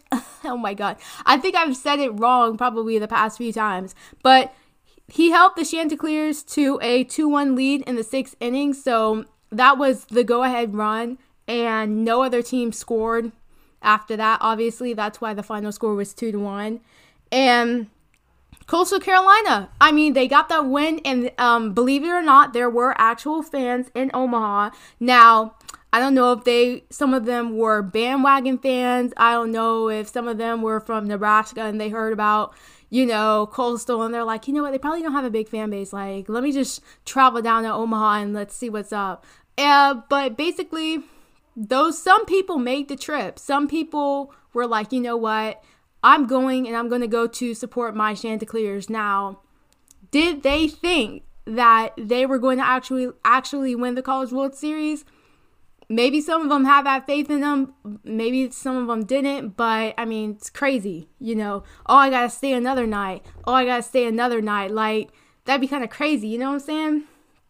So after that, game one is over. Florida's. Uh, if you guys, oh my lord. Okay.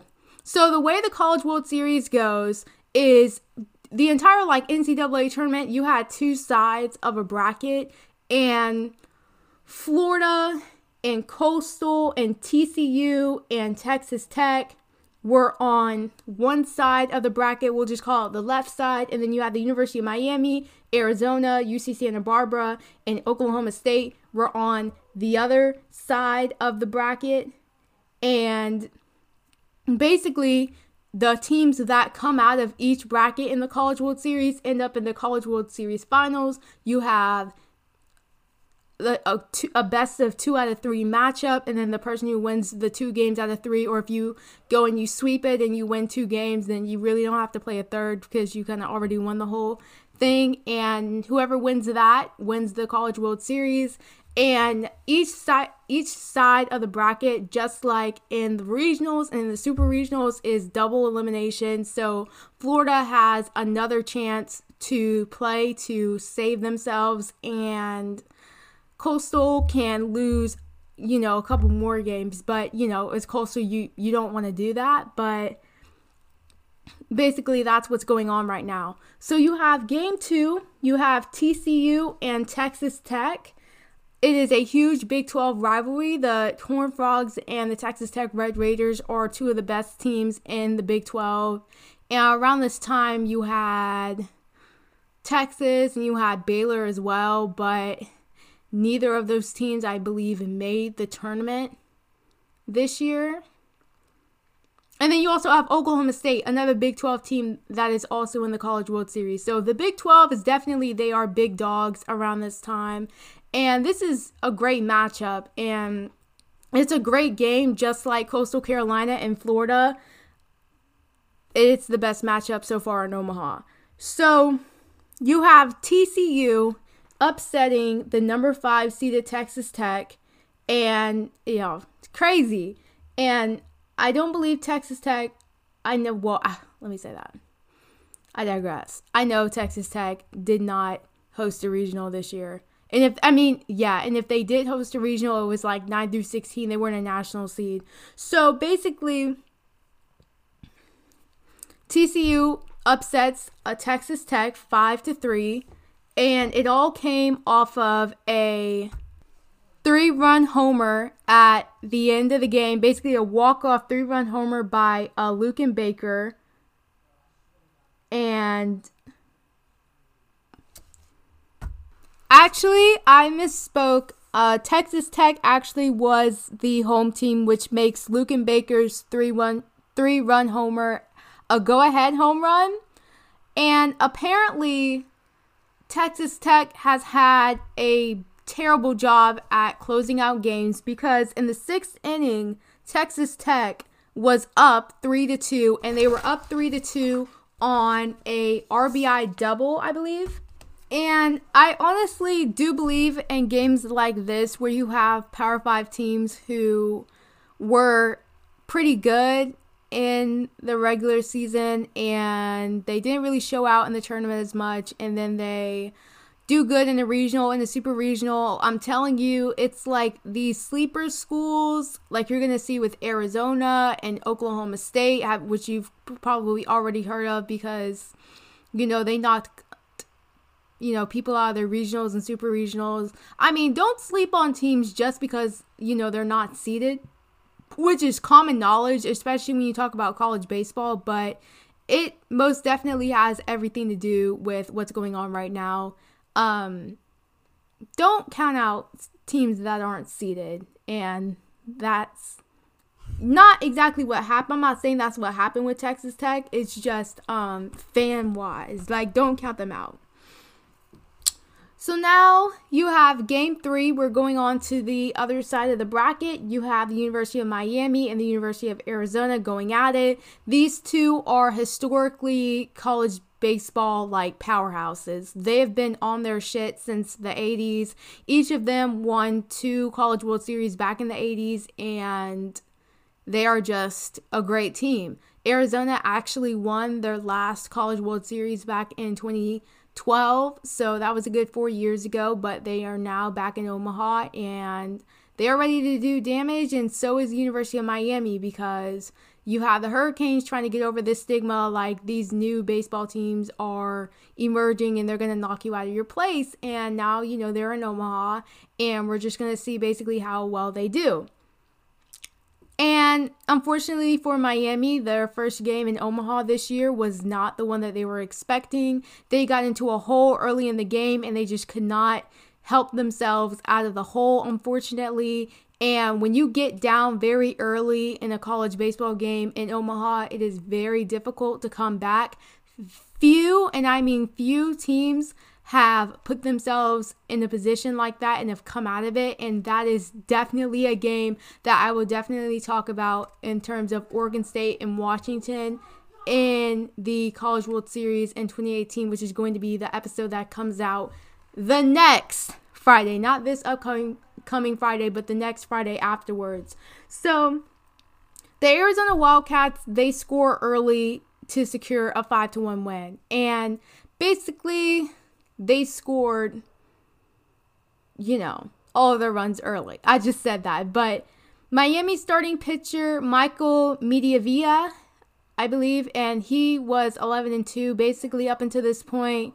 He just wasn't on his game. Same thing like Logan Shore, basically. Like, he just wasn't on his game. And when you have a starting pitcher as good of a team as you are, and if they are not 100% and they don't come out there and give you the game that you need them to give you, it can be very detrimental to your team because baseball is fielding, pitching, and hitting. And if you're putting your team in a hole very early, it's going to be really hard to basically come back from that. And that's exactly what happened with this game. And the Arizona Wildcats, as they should have, and is what a lot of good college baseball teams do, they take advantage of struggling starting pitchers who are usually lights out. And that's what they did. And, you know, I respect it, you know, I respect it a lot. I mean, Mediavilla, he gave up three runs in the first inning and they came through walks, you know, and in the College World Series and in Omaha and in baseball in general, you know, you can't come out walking guys, you know, at the beginning of the game. And I would probably say that, you know, it was nerves because it is Omaha, so there were definitely nerves going on. The Wildcats ace Nathan Bannister. And Nathan Bannister is going to be another name that you hear throughout the College World Series for the University of Arizona. He only gave up one run on eight hits. So Miami scores one time in the fourth inning, but that's it. And it's not the Miami that we're used to seeing, but it's also not the Texas Tech we're used to seeing. Well, Actually, yeah, because they can't finish games in Omaha. Texas Tech can't. But it's not the Florida that we're used to seeing, and it's not the Miami that you're used to seeing. And when you start watching college baseball for a couple more years, you're going to end up realizing that you're going to have a lot of top seeded teams and teams that deserve to be a top seed just not complete it. They don't capitalize off of opportunities that they need to. And it's because the College World Series is just a different environment, you know. With the regular season, I'm not saying like it's you're allowed to fuck up, but I mean, it's not like you're going to be eliminated from playing college baseball back in like maybe March or April. So that pressure isn't really kind of on you as much. But I think, you know, once you get to Omaha and you start realizing like, hey, one more loss and we're out, You know what I'm saying? Like the pressure starts mounting, mounting and building, and that's why you see a lot of these um, top eight seeds fall, and not just in Omaha. We'll say like in a super regional or in a regional. You know what I'm saying? Unless they're like mad trash, which is the University of Clemson. But other than that, you know, you're just gonna start to see that a little bit more. So in game four, this is still the opening day. You was a opening day. Um, yeah, you have Oklahoma State and UC Santa Barbara. And um, if you guys know, uh, in 2016, there was a certain pitcher on UC Santa Barbara's team, and that pitcher went on to get drafted. Well, I say get drafted, I don't know. And he is now pitches for the Indians, and he now has a Cy Young Award. He won it in 2020, and if that isn't a dead giveaway, I don't know what is. Um, you had two non-hosting teams that won the regional and beat seeded opponents basically to get to Omaha. And Oklahoma State and UC Santa Barbara are just two of those teams where it's like don't count them out because they are very good teams when their backs are against the wall and they're also very good teams in general. They're just great programs. And you start to realize it in the NCAA tournaments. You're going to have teams where if they show up on your regional, like you're going to want to keep a mad eye out for them because they are great teams, especially when they're not hosting. They will take you the fuck down. And that's exactly what Oklahoma State and UC Santa Barbara, you know, that's who they are. So, you have a close 1 to nothing win for the Cowboys. Pitching performances by Thomas Hatch of Oklahoma State, a name that you're going to hear a couple more times. And um, Shane Bieber. They pitched absolutely amazing. They pitched great. Um, the only thing I can say is I would have loved to be in Omaha in 2016 and watched that hunk, hunkalicious Shane Bieber pitch in that College World Series game, okay? I would have been front row behind home plate staring. Okay, but okay, that's not the point. The point is um the Cowboys get their lone run in the fourth inning on three singles from Corey Hassel, Donnie Walton, and Garrett Bench. I'm saying Binge. And um, the single off of Garrett's Binge scores Hassel. And it snaps a five game skid for the Cowboys in the College World Series, and they move on in the winner's bracket to face Arizona and or Miami, which it ends up being Arizona. And um, you know, Oklahoma State, as of recent and kind of just as of history for the past four years, has just not been. They are a College World Series team, and if they had like a decent pitching staff, they probably would have won every College World Series they were they went to back in the 80s. But as of late, which I say like over the past few years since 2016, not since we, but before 2016, so like 2010, 11, 12, 13, 14, um, they have just not been able to complete it and get it done. And Oklahoma State, you know, finally did that with that win over UC Santa Barbara. And you can argue that, well, you know, mm, UC Santa Barbara is, you know, a mid major school out in California. Yeah, and they're pretty damn good. So let's not sit up here and be like, well, you know, it's UC Santa Barbara. You know, had it been Arizona or, you know, Miami, it would have been a different story. Oh, we'll see. Elimination games. It is time people, teams have got to go home. I'm sorry, teams have got to go home. So now we're just going to stay on this side of the bracket. I don't know why I did this game first, but I probably should have done Florida and Texas Tech first, but I did not. So we're just going to go ahead and do the University of Miami and Santa Barbara. And guess who gets eliminated? And it is not the team that was a national seed. I mean, no, I mean it was the team that was the national seed. So the University of Miami loses to UC Santa Barbara, the Gauchos, and that's why I say you don't fuck around with the UC SB, baby. Don't fuck around with them. Okay. The Gauchos beat the Hurricanes 5 to 3 to survive elimination, and another high seeded team with high hopes for a championship goes home. I'm telling you guys right now, the same thing happens in March Madness, it happens in NCAA baseball. Top seeds, it's not going to be very rarely where you see the top eight seeds in a tournament go to Omaha. And I think that's what makes it super duper super duper duper super interesting and entertaining to watch because it's not like football, you know what I'm saying? It's like baseball and basketball.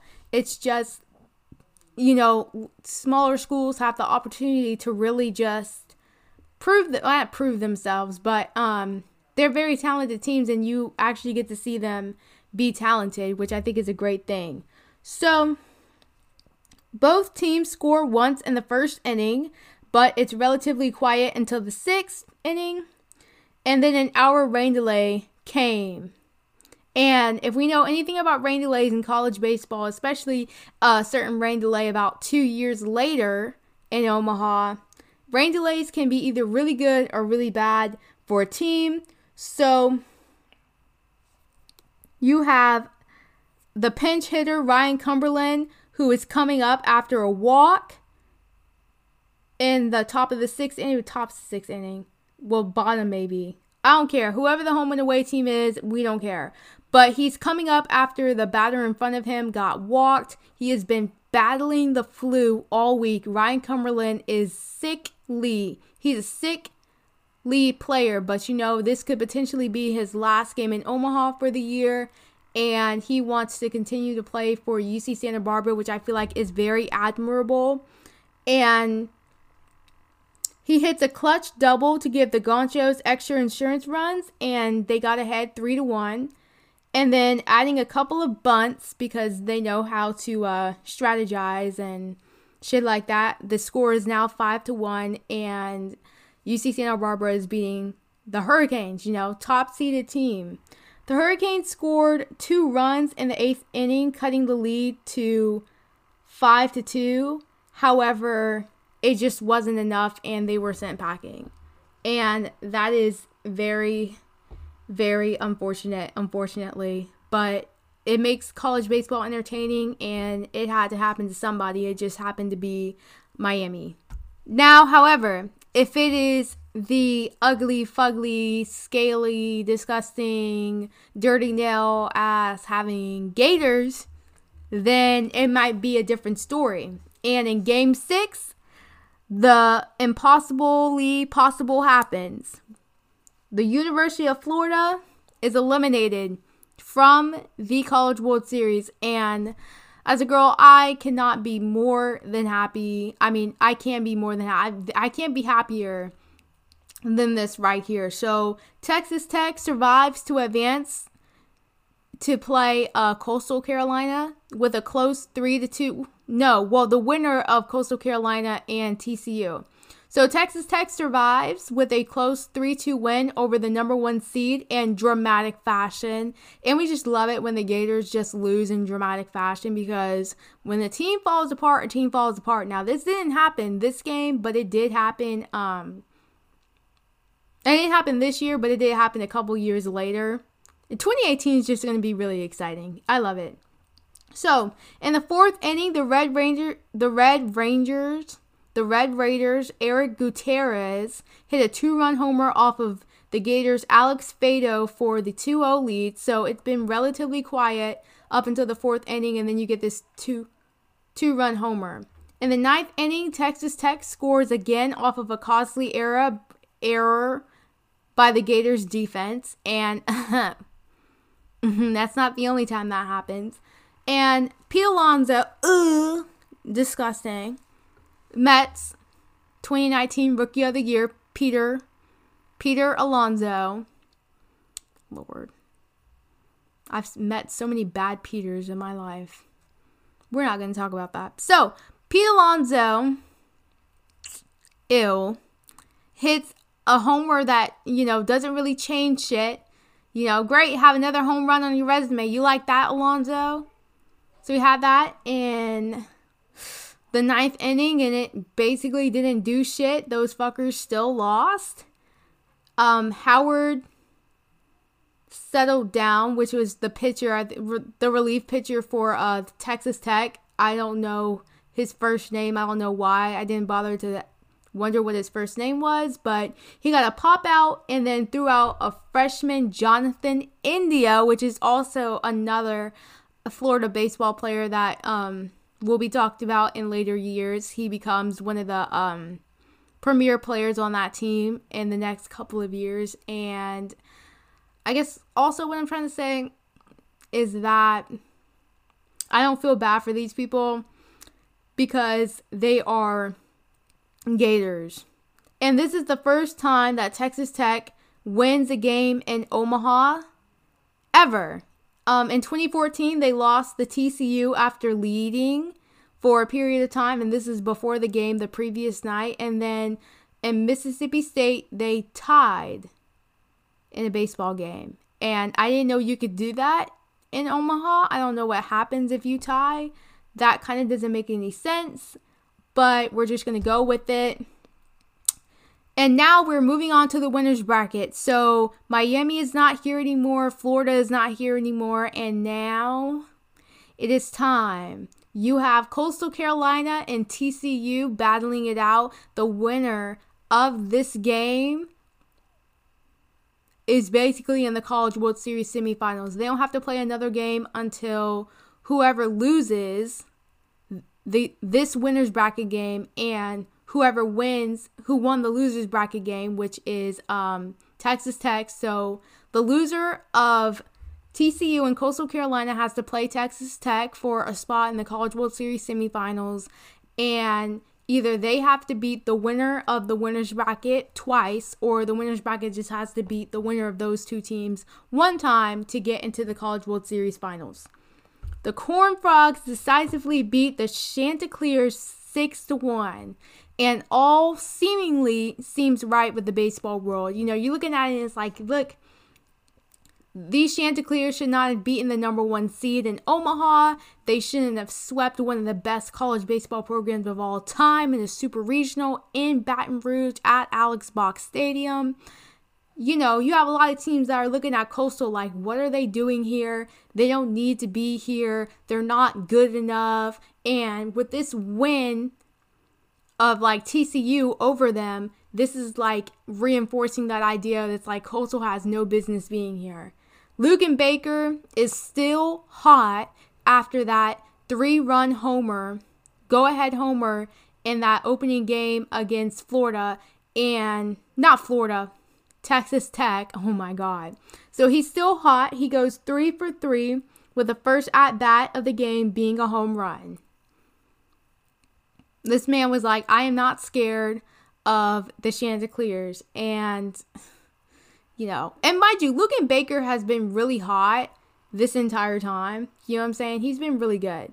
So, Coastal's game, I think it's just the pressure got got to them and it's you know it's TCU so I just feel like they were just being a little sloppy they were being sloppier than usual and it was marred with errors and subpar pitching which is not good with your if you're going up against a Big 12 team because you know a team like TCU has both on lock. TCU gets two unearned runs in the 5th inning due to a throwing error and then another one in the 6th on a double play grounder and then tripled in a run. So somebody hit a triple and it brought in a run and they scored on another error in the ninth to make it six to one.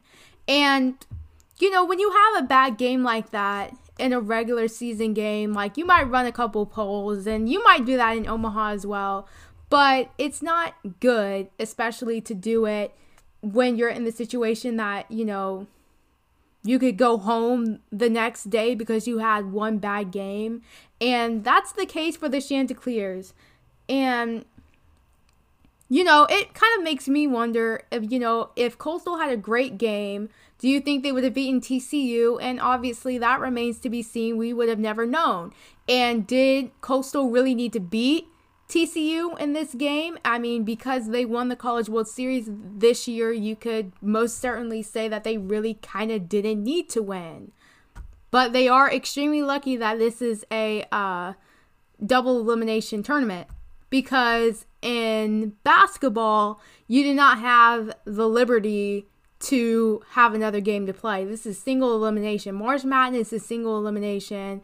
Baseball is double elimination. So you could argue either way that one is harder than the other, but um I'm not going to debate that with anybody. I think they're both equally challenging and I think they're both equally more more entertaining than like college football. Game eight of the winners bracket. We are now moving on to the other side of the bracket. Now, Miami has been eliminated from this side of the bracket. So now, because Oklahoma State and Arizona beat UC Santa Barbara and Miami, they get to play in the undefeated bracket. The Cowboys win a close 1 to nothing game over the Arizona Wildcats. It was a pitcher's duel between Bobby Dalbec and Butt Buffet. Each goes 8 innings basically. So it was just outstanding pitching performances. Same thing with um UC Santa Barbara and Oklahoma State, you know, with Shane Bieber and Hatch and Thomas Hatch. It's basically the same thing. Oklahoma State came out swinging again with Butt Buffet. Um, I don't. I think it's. I don't think it's buffet, but um, I mean, I don't think it's butt, but I forgot his name. And Bobby Dalbec is going to be another player that you're going to hear a lot in the College World Series. Um, this is a two way guy. He made his debut in 2020 with the Boston Red Sox. I had no idea who he was. And as I am doing research on this College World Series, I am starting to realize that this dude might be a big deal when it comes to Major League Baseball. I have a soft spot for two way guys, and I think Bobby Dalbec is probably one of the most talented two way guys that I've ever heard of in my entire life. This man can do it on the mound and he can do it at the plate. I am just enamored with Bobby Dalbec. I feel like if Arizona won the College World Series, Bobby Dalbec would probably be the most outstanding player. He is absolutely amazing, super talented, and I just loved you know, doing research on him. I mean, he's amazing, and I think he's going to have a glory, beautiful, storied MLB career, whether the Red Sox turn him into a pitcher or whether they turn him into a position player. But I really do think the Red Sox are going to utilize him both ways because he is so talented both ways. This man, who is a two way guy, just threw eight innings in a College World Series game, and that's something that I will forever commend him for. I mean, it's amazing. And you know, Buff- Buffet did good too, but um, Bobby Dalbec, y'all. The Wildcats were robbed of a hit at the beginning of the game. The first pitch that Buffet threw, it was a high fly ball out into center field and everybody at in Omaha at TD Ameritrade Park, like they're like, this ball is gone. Arizona is one to oh, zero basically. They're one to oh zero with one. I mean, this the score is one to oh. zero. They have already scored their first run, and it's only been the first pitch. And you have the Cowboys center fielder who is very talented. You have Ryan Sluter out in center field making a big play, and this play is so great. They have it on Sports Center Yes, a college baseball play has been found on SportsCenter. It is everything. the game is relatively quiet until the fourth inning after a double and a single brings home the only run of the game for the Cowboys. And everything kind of just quiets down. But, you know, when the Arizona Cardinals really, need, Arizona Cardinals, now I'm talking about NFL, but when the Arizona Wildcats really need that push, they just can't get it and Arizona basically never really threatened throughout the game. But Buffett, after he almost gave up a home run or a hit, honestly, like a hit, at least a hit, you know, he made sure he sat down as many people as he could. I mean, he had a great outing. Same thing with Bobby Dalbec. It's just that lone run in the fourth inning. Same thing with Shane Bieber. Like, he was doing so good, okay? And he had that one run in the middle of the game. And I know he, well, let me not say that. I don't know anything about him, but um, they just pitched really great, and it was just that one run, and it just fucked up the entire game. unfortunately, they fucked it up. So I hope Bieber and Dalbec, I hope you guys are proud of yourselves. You fucked it up for your team. I'm just kidding.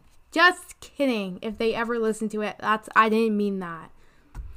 It's elimination game time. Once again, we have to send these teams home. We have too many teams in Omaha. We have 6 teams in Omaha. We have got to get rid of them. So we have to have another elimination game. We have Texas Tech and Coastal Carolina. I told you guys before the loser of the two teams between T- TCU and Coastal Carolina, they would have to play the winner of the losers bracket. It sounds like an oxymoron. I'm telling you, it's not an oxymoron. Coastal Carolina, these Chanticleers, small, mid major school, wins the regional that they don't even host, okay? They sweep LSU in a super regional game. I mean, super regional series, super regional. You know what I'm saying? They come out they upset the number one seed opening day in Omaha. They lose to TCU after a sloppy game. These people could have said, you know what? Fuck it. Let's just play this game and go home. Guess what they said? Oh, hell to the fucking nah. I am not going home today. Well, we are not going home today. We're going to stay in Omaha and we are going to go to the College World Series finals and we're going to win this championship. And guess what these dudes did? They go and they upset another national seed. I mean, if you don't have a college baseball team as you're watching Omaha, your favorite team is on Omaha right now. Your favorite your favorite team is now Coastal Carolina. I don't give a fuck what anybody else says this would be my favorite team because um, Florida State isn't in it. But I mean, the perseverance uh, this team has, you have no choice but to literally fall in love with every single dude on the team. You have no choice but to fall in love with the head coach. You have no choice but to fall in love with the assistant coaches. Okay, the unpaid third assistant that needs to be paid. Like, you have no choice but to fall in love. Oh, Coastal Carolina upsets and eliminates the number five seed in the freaking tournament. Texas Tech, you're gone. You're out of here. Have a nice day. Go back to Lubbock. Um, and boys, you know, play your summer ball. I guess I don't know. The Chanticleers, they beat the Texas Red Raiders. Well, Texas Tech Red Raiders. I already said that three times, but they beat them seven to five to advance to the Final Four.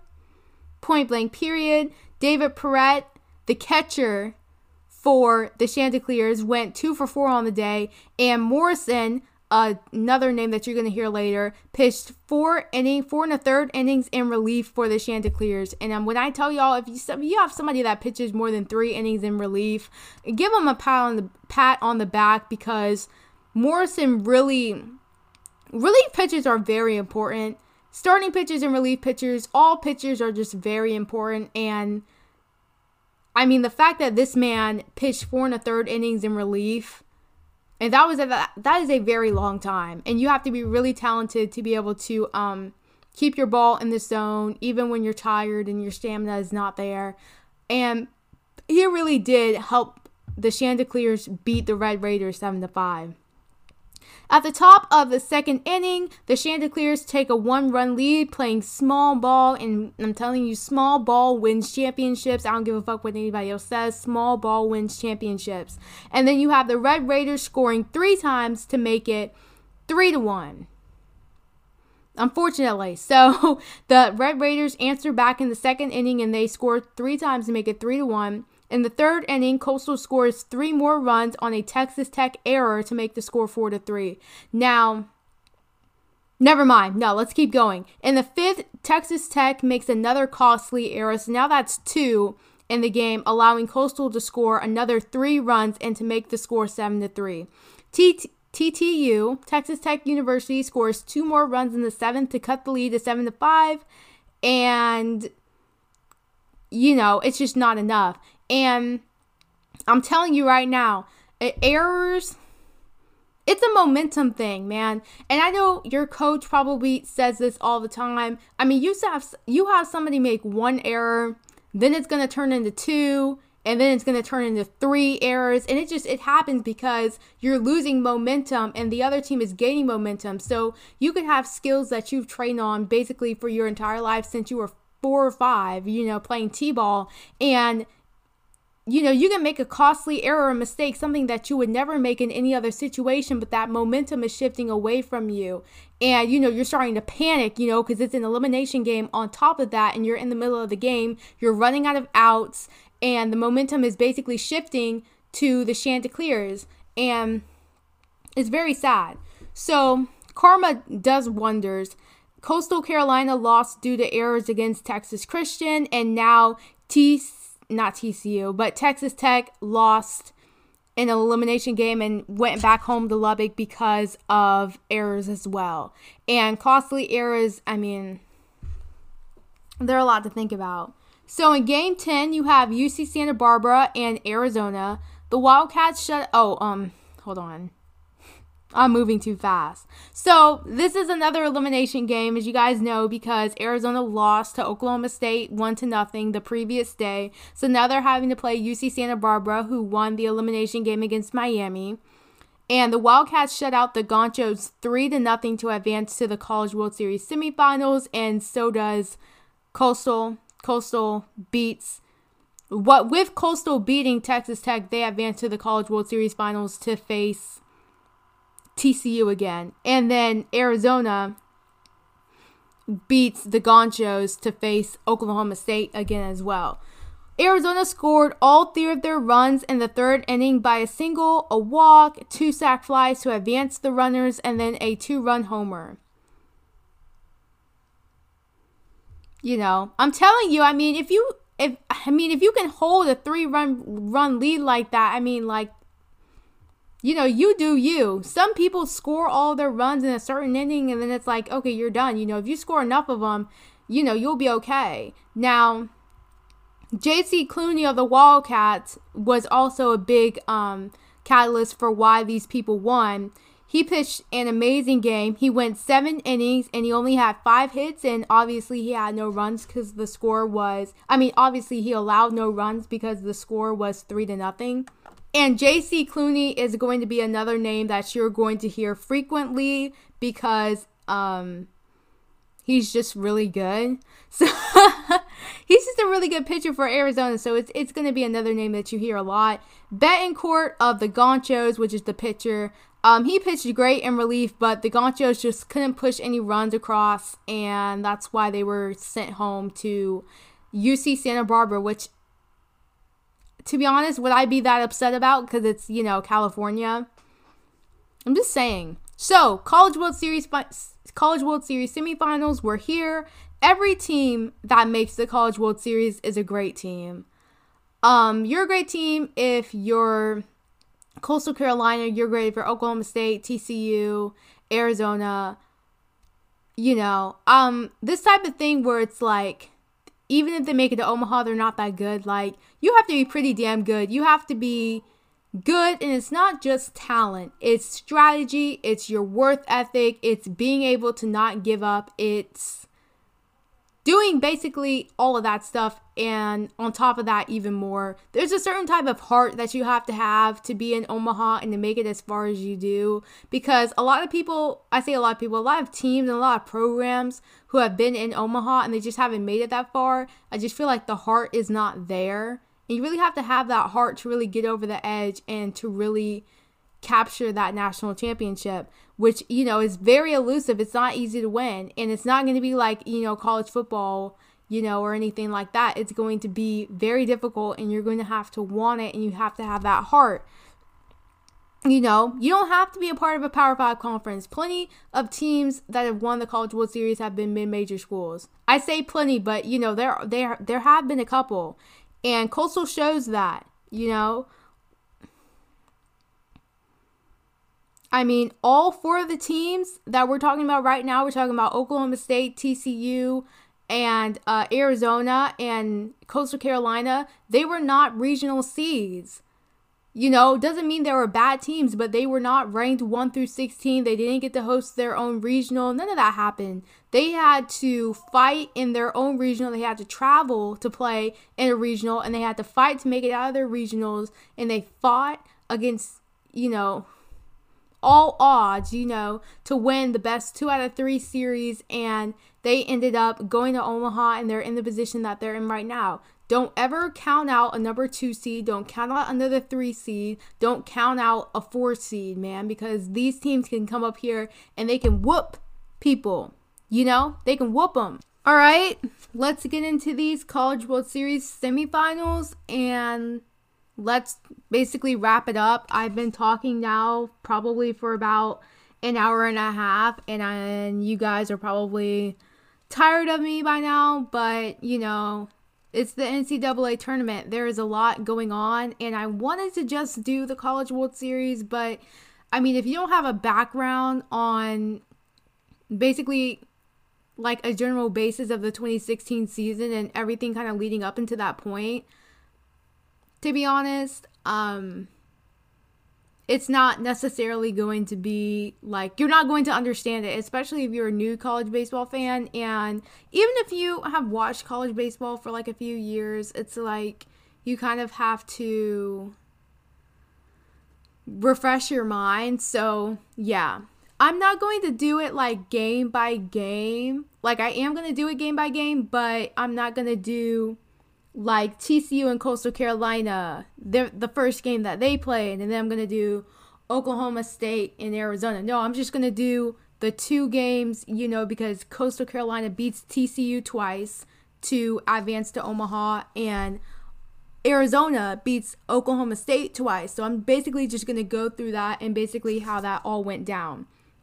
So, Coastal Carolina, we know that the first time that Coastal Carolina and TCU met, Coastal Carolina lost to TCU 1 to 6. And it was something that was kind of expected because we're like, okay, TCU is this big Big 12 team, and then there's Coastal Carolina. And in order for Coastal Carolina to remain in the NCAA tournament, they have to beat TCU you know, they have to. And in order to advance to the College World Series finals, they have to beat them twice. And basically, Coastal Carolina at this point, they're just happy to make it. But I think once you get to the College World Series semifinals and you realize that you're the only four teams left, there's this heightened sense of like, you know, we could really do this. And that's exactly what happened in game one. In game one, Andrew Beckwith, I told you we were going to talk about him. Like, this is Coastal Carolina. This is their go to guy. This is their ace. He pitched absolutely amazing. He threw another complete game and he only allowed six hits, one run, and one walk. And I'm telling you right now, if you really needed a guy to come in clutch, especially in a College World Series elimination game, you need your pitcher to come in clutch, and he did exactly that. And I'm telling you, this is the type of talent that people think like you wouldn't necessarily see from a mid-major school but i'm telling you like coastal carolina these mid-major schools are producing top tier talent. We're talking people like justin verlander like that's a mid-major school. He ain't come out of you know ucla or like florida state or florida like no like that's old dominion. I mean we can talk about a lot of elite pitchers that came from mid-major school we talked about shane bieber and Shane Bieber was a walk on on UC Santa Barbara, and he ended up becoming one of the core pitchers, you know, for you know, that team. And a lot of this talent, you can develop mid- talent in mid-major schools, you know. It's not just the Power 5 schools that I feel like a lot of the times is what you see maybe in college football that's producing this talent. There are you know, mid-major schools producing Justin Verlander type talent and you know, other talent as well. So, Andrew Beckwith does his job. Coastal only got four hits on the day. And you're thinking, okay, that's not a lot of hits, but they are a team that knows how to strategize and they know how to play small ball because are they as talented as TCU? That remains to be debatable. I would say yes, but a lot of people would kind of say no but they used costly errors by the Horned Frogs basically to secure a win. They capitalized off of the four hits that they got. I mean, because TCU was not going to give it to them easily. I mean, it's not like they're the Gators, you know what I'm saying? But the lone run by TCU was a solo shot by Dane Steinhagen. And, you know, it's nice. I mean, they still didn't win the game. So the Chanticleers end up winning four to one, and now they're playing in a winners take all game against you know TCU. And as you guys know, because I told you that Coastal Carolina won the 2016 College World Series, um, in order for a team to win the College World Series like Coastal Carolina, they would have had to win that winners take all game. And that game would be the next one that they played. So obviously, they win the second game because that's how they get to the College World Series finals. And basically, what happens in this game is that it's basically a 7 to 4 win for the Coastal Carolina Chanticleers. And I forgot to say, um, in game one, errors were a huge issue for TCU, and that's this, um, but yeah, they were a huge air and they were a huge um factor in that win for Coastal Carolina as well. But both teams really found the barrel of the bat. You had Coastal Carolina with 12 hits, you had TCU with 11, and the thing about it is like obviously, you know, 7 to 5, that's a pretty, you know, good score for a baseball game. But the reason why TCU wasn't able to score more and possibly win this game is that the Chanticleers uh, really turned some key double plays throughout the game that kept runners from scoring and ended innings and all that good stuff. So it's that leadership, it's that talent, and it's that worth ethic, and you know, being able to turn those key double plays at the right time. And that just comes with a lot of practice and repetition that comes with any sport. And Marks, Chadwick, Remillard, and Owings. Now, I talked about Marks and Remillard. I definitely know that. But Chadwick and Owings have been pretty good up until this point as well. And the Chanticleers runs were basically produced by those four guys. And, you know, when you have multiple guys like contributing to the game and everything, you're definitely gonna win. You got like over half of the basically half the lineup really doing the work, you know, it's teamwork. So the Chanticleers really um capitalized at the beginning of the games. They jumped out to a 3 0 lead. And then in the fourth inning, the Texas Horned Frogs they cut that lead to 3 and 1. But then the Chanticleers put up a four spot in the bottom of the fourth. So now it's 7 to 1. TCU scored once in the sixth inning and they scored once again in the seventh inning. Um, okay, they probably scored another run before that either too, because now my math is wrong. Okay, it's seven to four. Now the game is seven to four, so maybe they scored like a couple more runs than what I said. But anyway, in the ninth inning, TCU scored one more, making the um score seven to five, but you know, the Chant- Chanticleers, Chanticleers turned another double play and it ended the Horned Frogs' hopes of possibly winning a national championship. And now you have Coastal Carolina, the team that nobody figured would be going to the College World Series finals, going.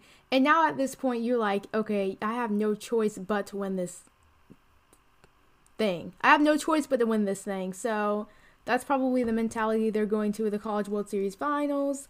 And now we're going to get into the other series. We have um, Oklahoma State and Arizona. The first game is basically something that like Oklahoma State had really never dealt with. I think before they have always had a really good pitching staff. They hadn't allowed any runs in the College World Series yet, and this year, not this year, this game, it was just different for them they ended up winning nine to three, and they jumped. Well, the Arizona, well, the Wildcats ended up winning nine to three. The Wildcats offense kind of began with an early 3-0 lead by the end of the second inning. And obviously, when you're jumping out to a 3-0 lead at the beginning of any game, that's enough to get a team and a pitcher, I guess, a little nervous. And I feel like you'd be lying if you said that wasn't the case. And I mean, I don't know what else to say. Like everything clicked for the Wildcats in this game. You had Nathan Bannister coming out and doing his job, and he didn't he wasn't pitching a lot, but they took him out early in the game and they replaced him with Ming, and Ming was absolutely stellar. He was outstanding. He was doing very, very well. So after this three and one lead by the end of the second inning, in the fourth inning, the Wildcats score another run in the fourth. But then Oklahoma State, they get two runs with um on a wild pitch and they make they make the score four and two. In the eighth inning, the Wildcats extend their lead. They get a couple insurance runs. They score two runs, making the score six to two. And then in the ninth, an error by the Cowboys helped Arizona Wildcats to score three more runs in the ninth inning to make the score four to two. And I mean, a lot of the times when you get with these College World Series, and obviously you see it with TCU, you saw it with Texas Tech, and you now you see it with Oklahoma State.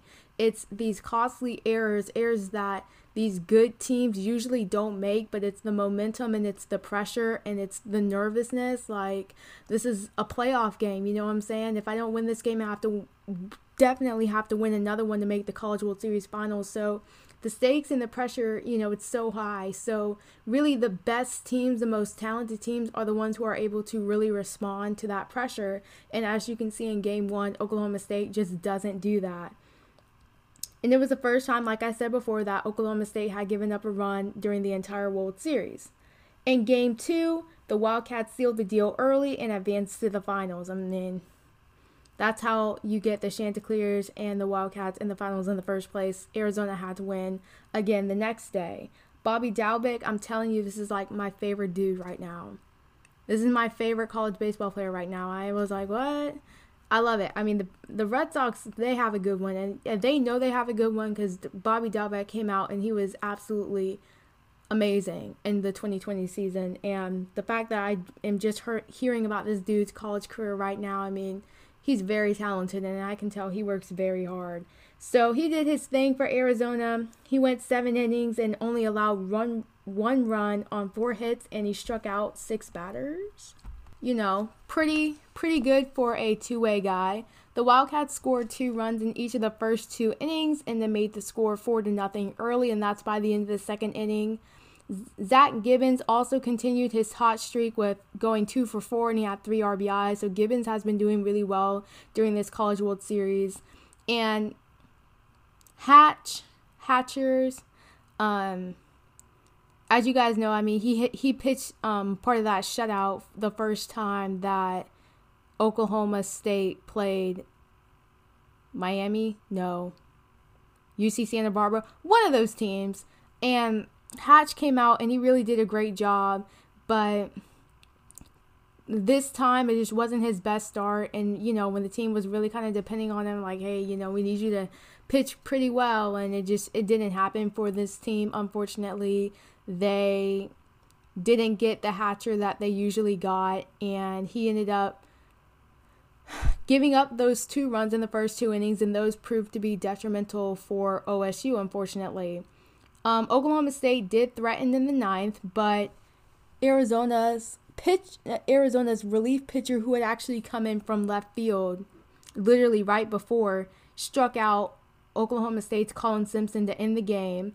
And, you know, it just proves like this College World Series proves to be wild. I mean, both Oklahoma State and TCU, all they had to do was win one more game. All they had to do was win the first game between, you know, Arizona and Coastal Carolina, respectively, and they would have made it to the College World Series finals to face off. But the Chanticleers and the Wildcats just would not let them do that. And I think that is very admirable and that it shows the fight that you know they have. I think once you get to the college football playoffs, it's like you already know who's going to be in there. You know they're going to either choose, you know, Alabama or Notre Dame or Clemson, Ohio State. Like you know who they're going to choose. And if you have you if you guys have known over the past decade, the championships basically for college football, six out of ten of them have been won by Alabama. And I think the college football championship had the lowest viewers like ever and it was probably because of the fact that it's getting kind of kind of boring knowing that Alabama is going to win championship after championship after championship after championship You know what I'm saying? So if you're looking for another sport to watch where it's a little bit more dramatic than that, obviously you can wait till March Madness. But then in June, you can always tune into the NCAA tournament for baseball and you can binge watch that. You know what I'm saying? And if you don't want to watch all the regionals and whatever, you can at least jump to the super regional so you can actually see who you want to root for. But, you know, anyway, I digress. Let's finish this up. So you have the College World Series finals, they're finally here. You have Coastal Carolina and Arizona. I believe that the best College World Series finals are the ones that go three games, and this one proves to be absolutely wild. In game one of the College World Series, you have J.C. Cloney of the Wildcats doing his thing. He threw a complete game. I'm telling you, the pitching performances in the College World Series this year, they, they are absolutely wild but he throws a complete game. He allows no runs on four hits. He strikes out six and he only walks three batters. The Wildcats scored early in the first inning with a single from Ryan Aguilar, and he scored Cody Ramer, which I'm not gonna lie, I know who those two people were before. I just read their names out right now. Zack Hopeck went 6.1, 6 1. He went six in the third innings for the Chanticleers, allowing five hits and two runs. That's not you know, terrible, but, you know, at the end of the day, it's not enough. The game was quiet basically up until the sixth inning. You had no runs getting across. The pitching was very great on both sides, but then the Wildcats scored. Um, so actually, like I said, I just I fricked up. So they actually did score a run early in the game, like I said, but I said that the game went quiet and nobody scored anything up until the sixth inning, so I like contradicted myself. But no, the score was one to nothing at the be in the first inning, and then in the seventh inning, the Wildcats scored again and and made the score um two to nothing. Then you have the Wildcats scoring one more run off of a single from Aguilar, and Aguilar is going to be a pretty big name in the College World Series finals because he was really, you know, providing those clutch hits basically for the Wildcats. And they basically win the game. Arizona wins the game three to nothing.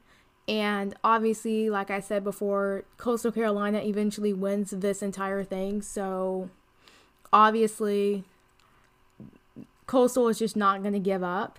In game two, Coastal Carolina wins a close game against Arizona to force basically a game three. And you know, that's good for the game of baseball. It's very um very exciting for the game of baseball. You had outstanding pitching performances once again by Mike Morrison Mike Morrison of the Wildcats and Bobby Holmes.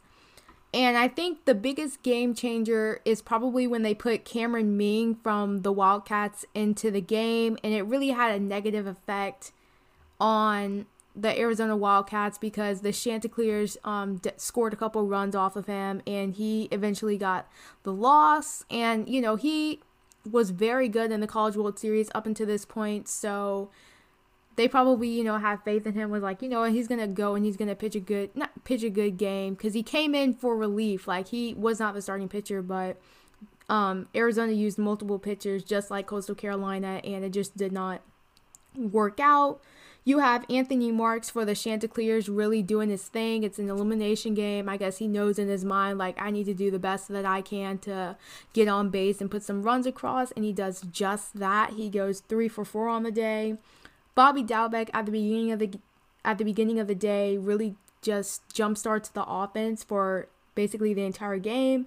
He starts the scoring with an RBI single and he advances his teammates Aguilar and he scored and Zach Gibbons scores off of his RBI single.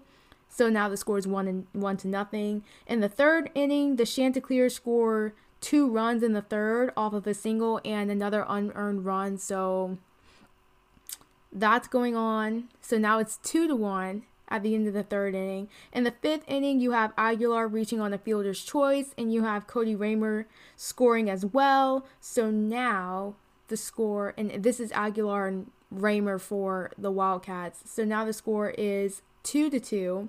In the eighth inning, the Chanticleers open up the game with three runs, scoring off of singles. So now the score is five to two. The Wildcats try to answer with two runs in the eighth inning, and the score is 5 to 4, but it's not enough, and the Chanticleers end up winning the game 5 to 4.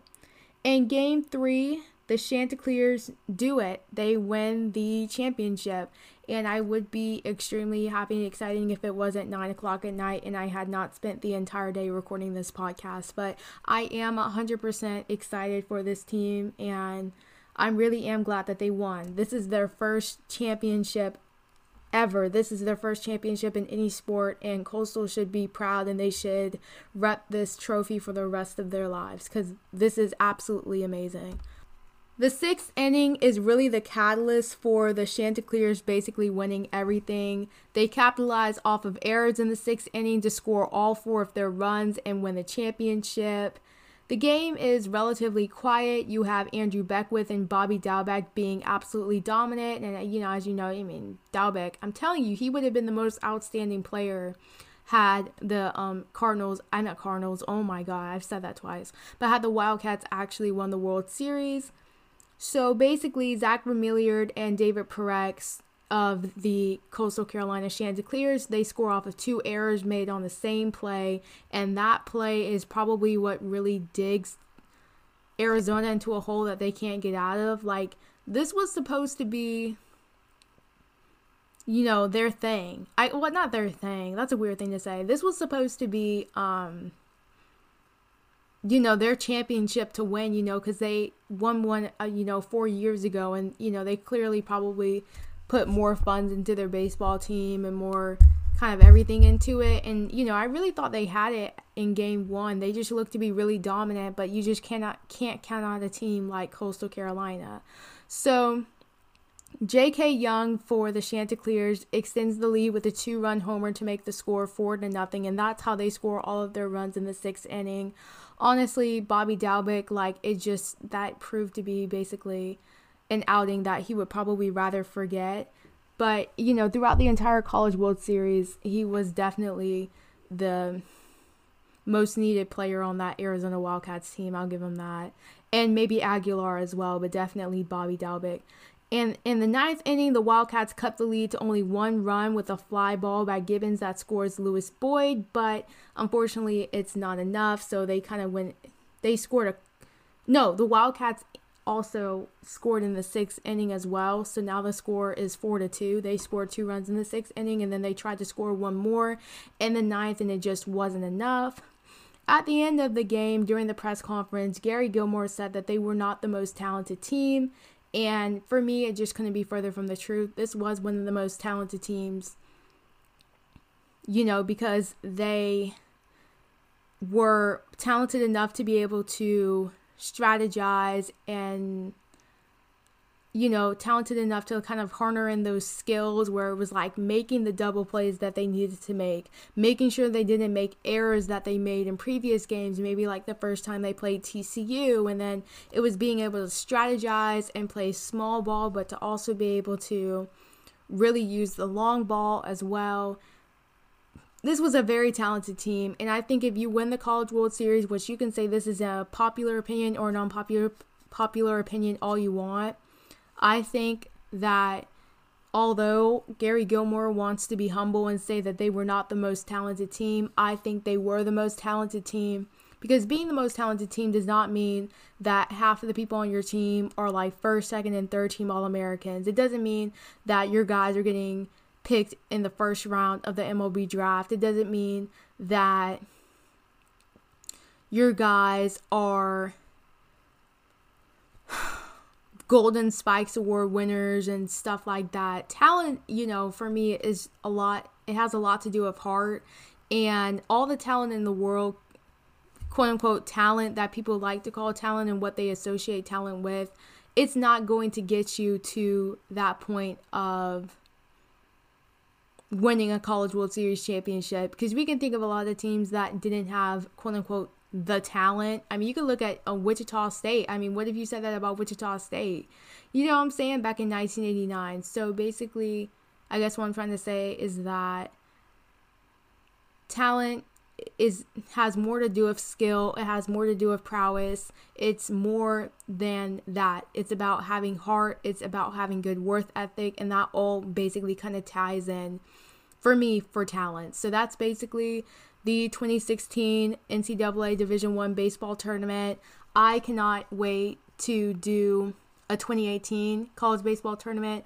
I'm going to do that definitely the next Friday, but definitely an episode is coming out this Friday. That's not going away. I'm definitely coming out with an episode um this Friday and then also